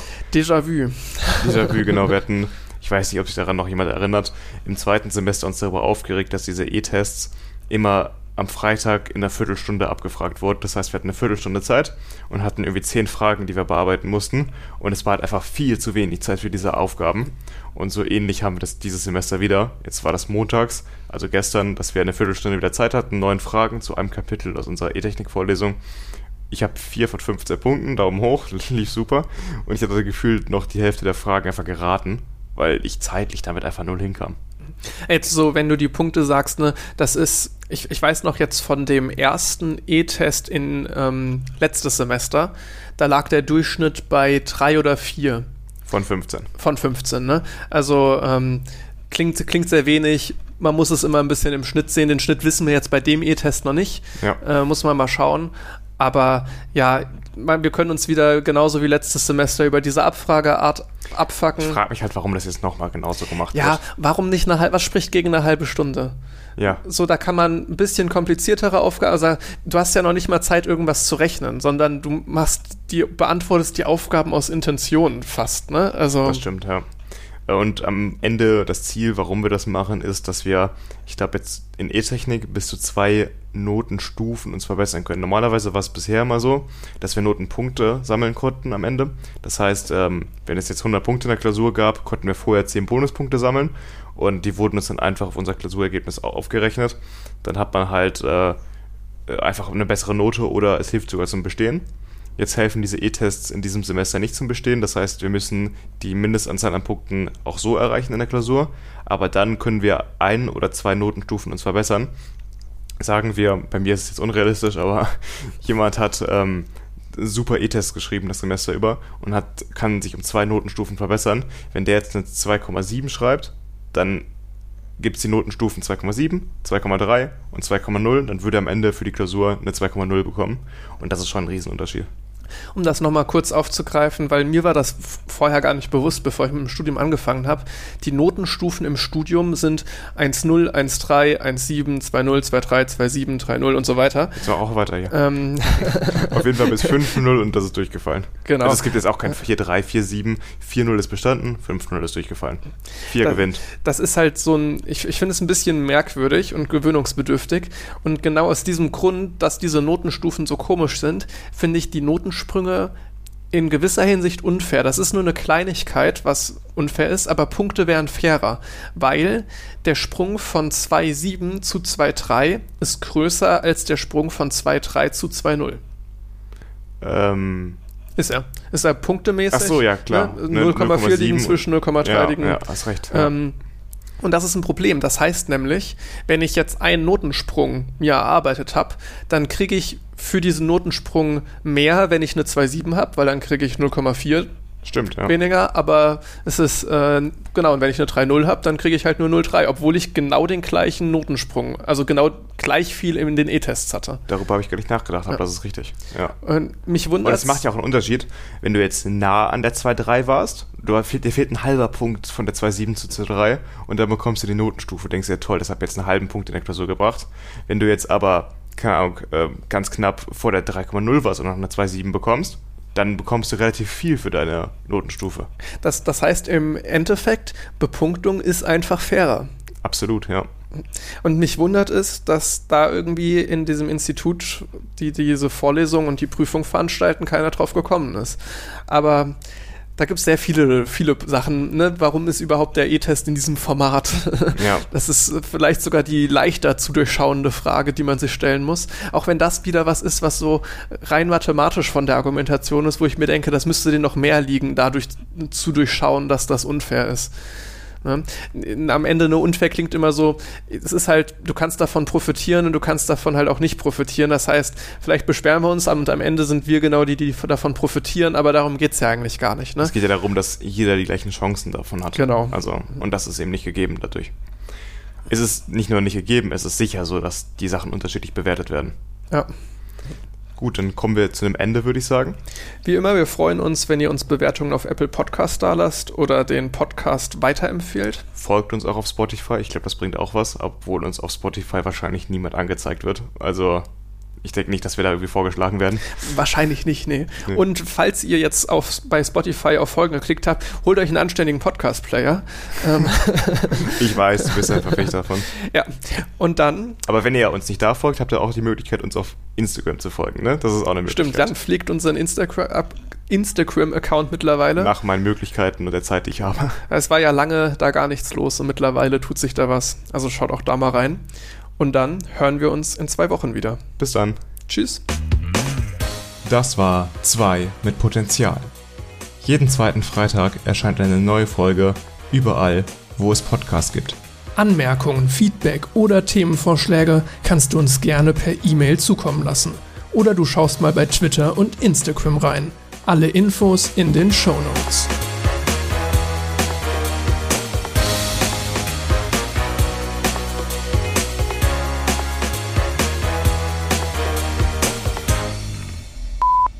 Warum hat man jetzt. Das muss drin bleiben.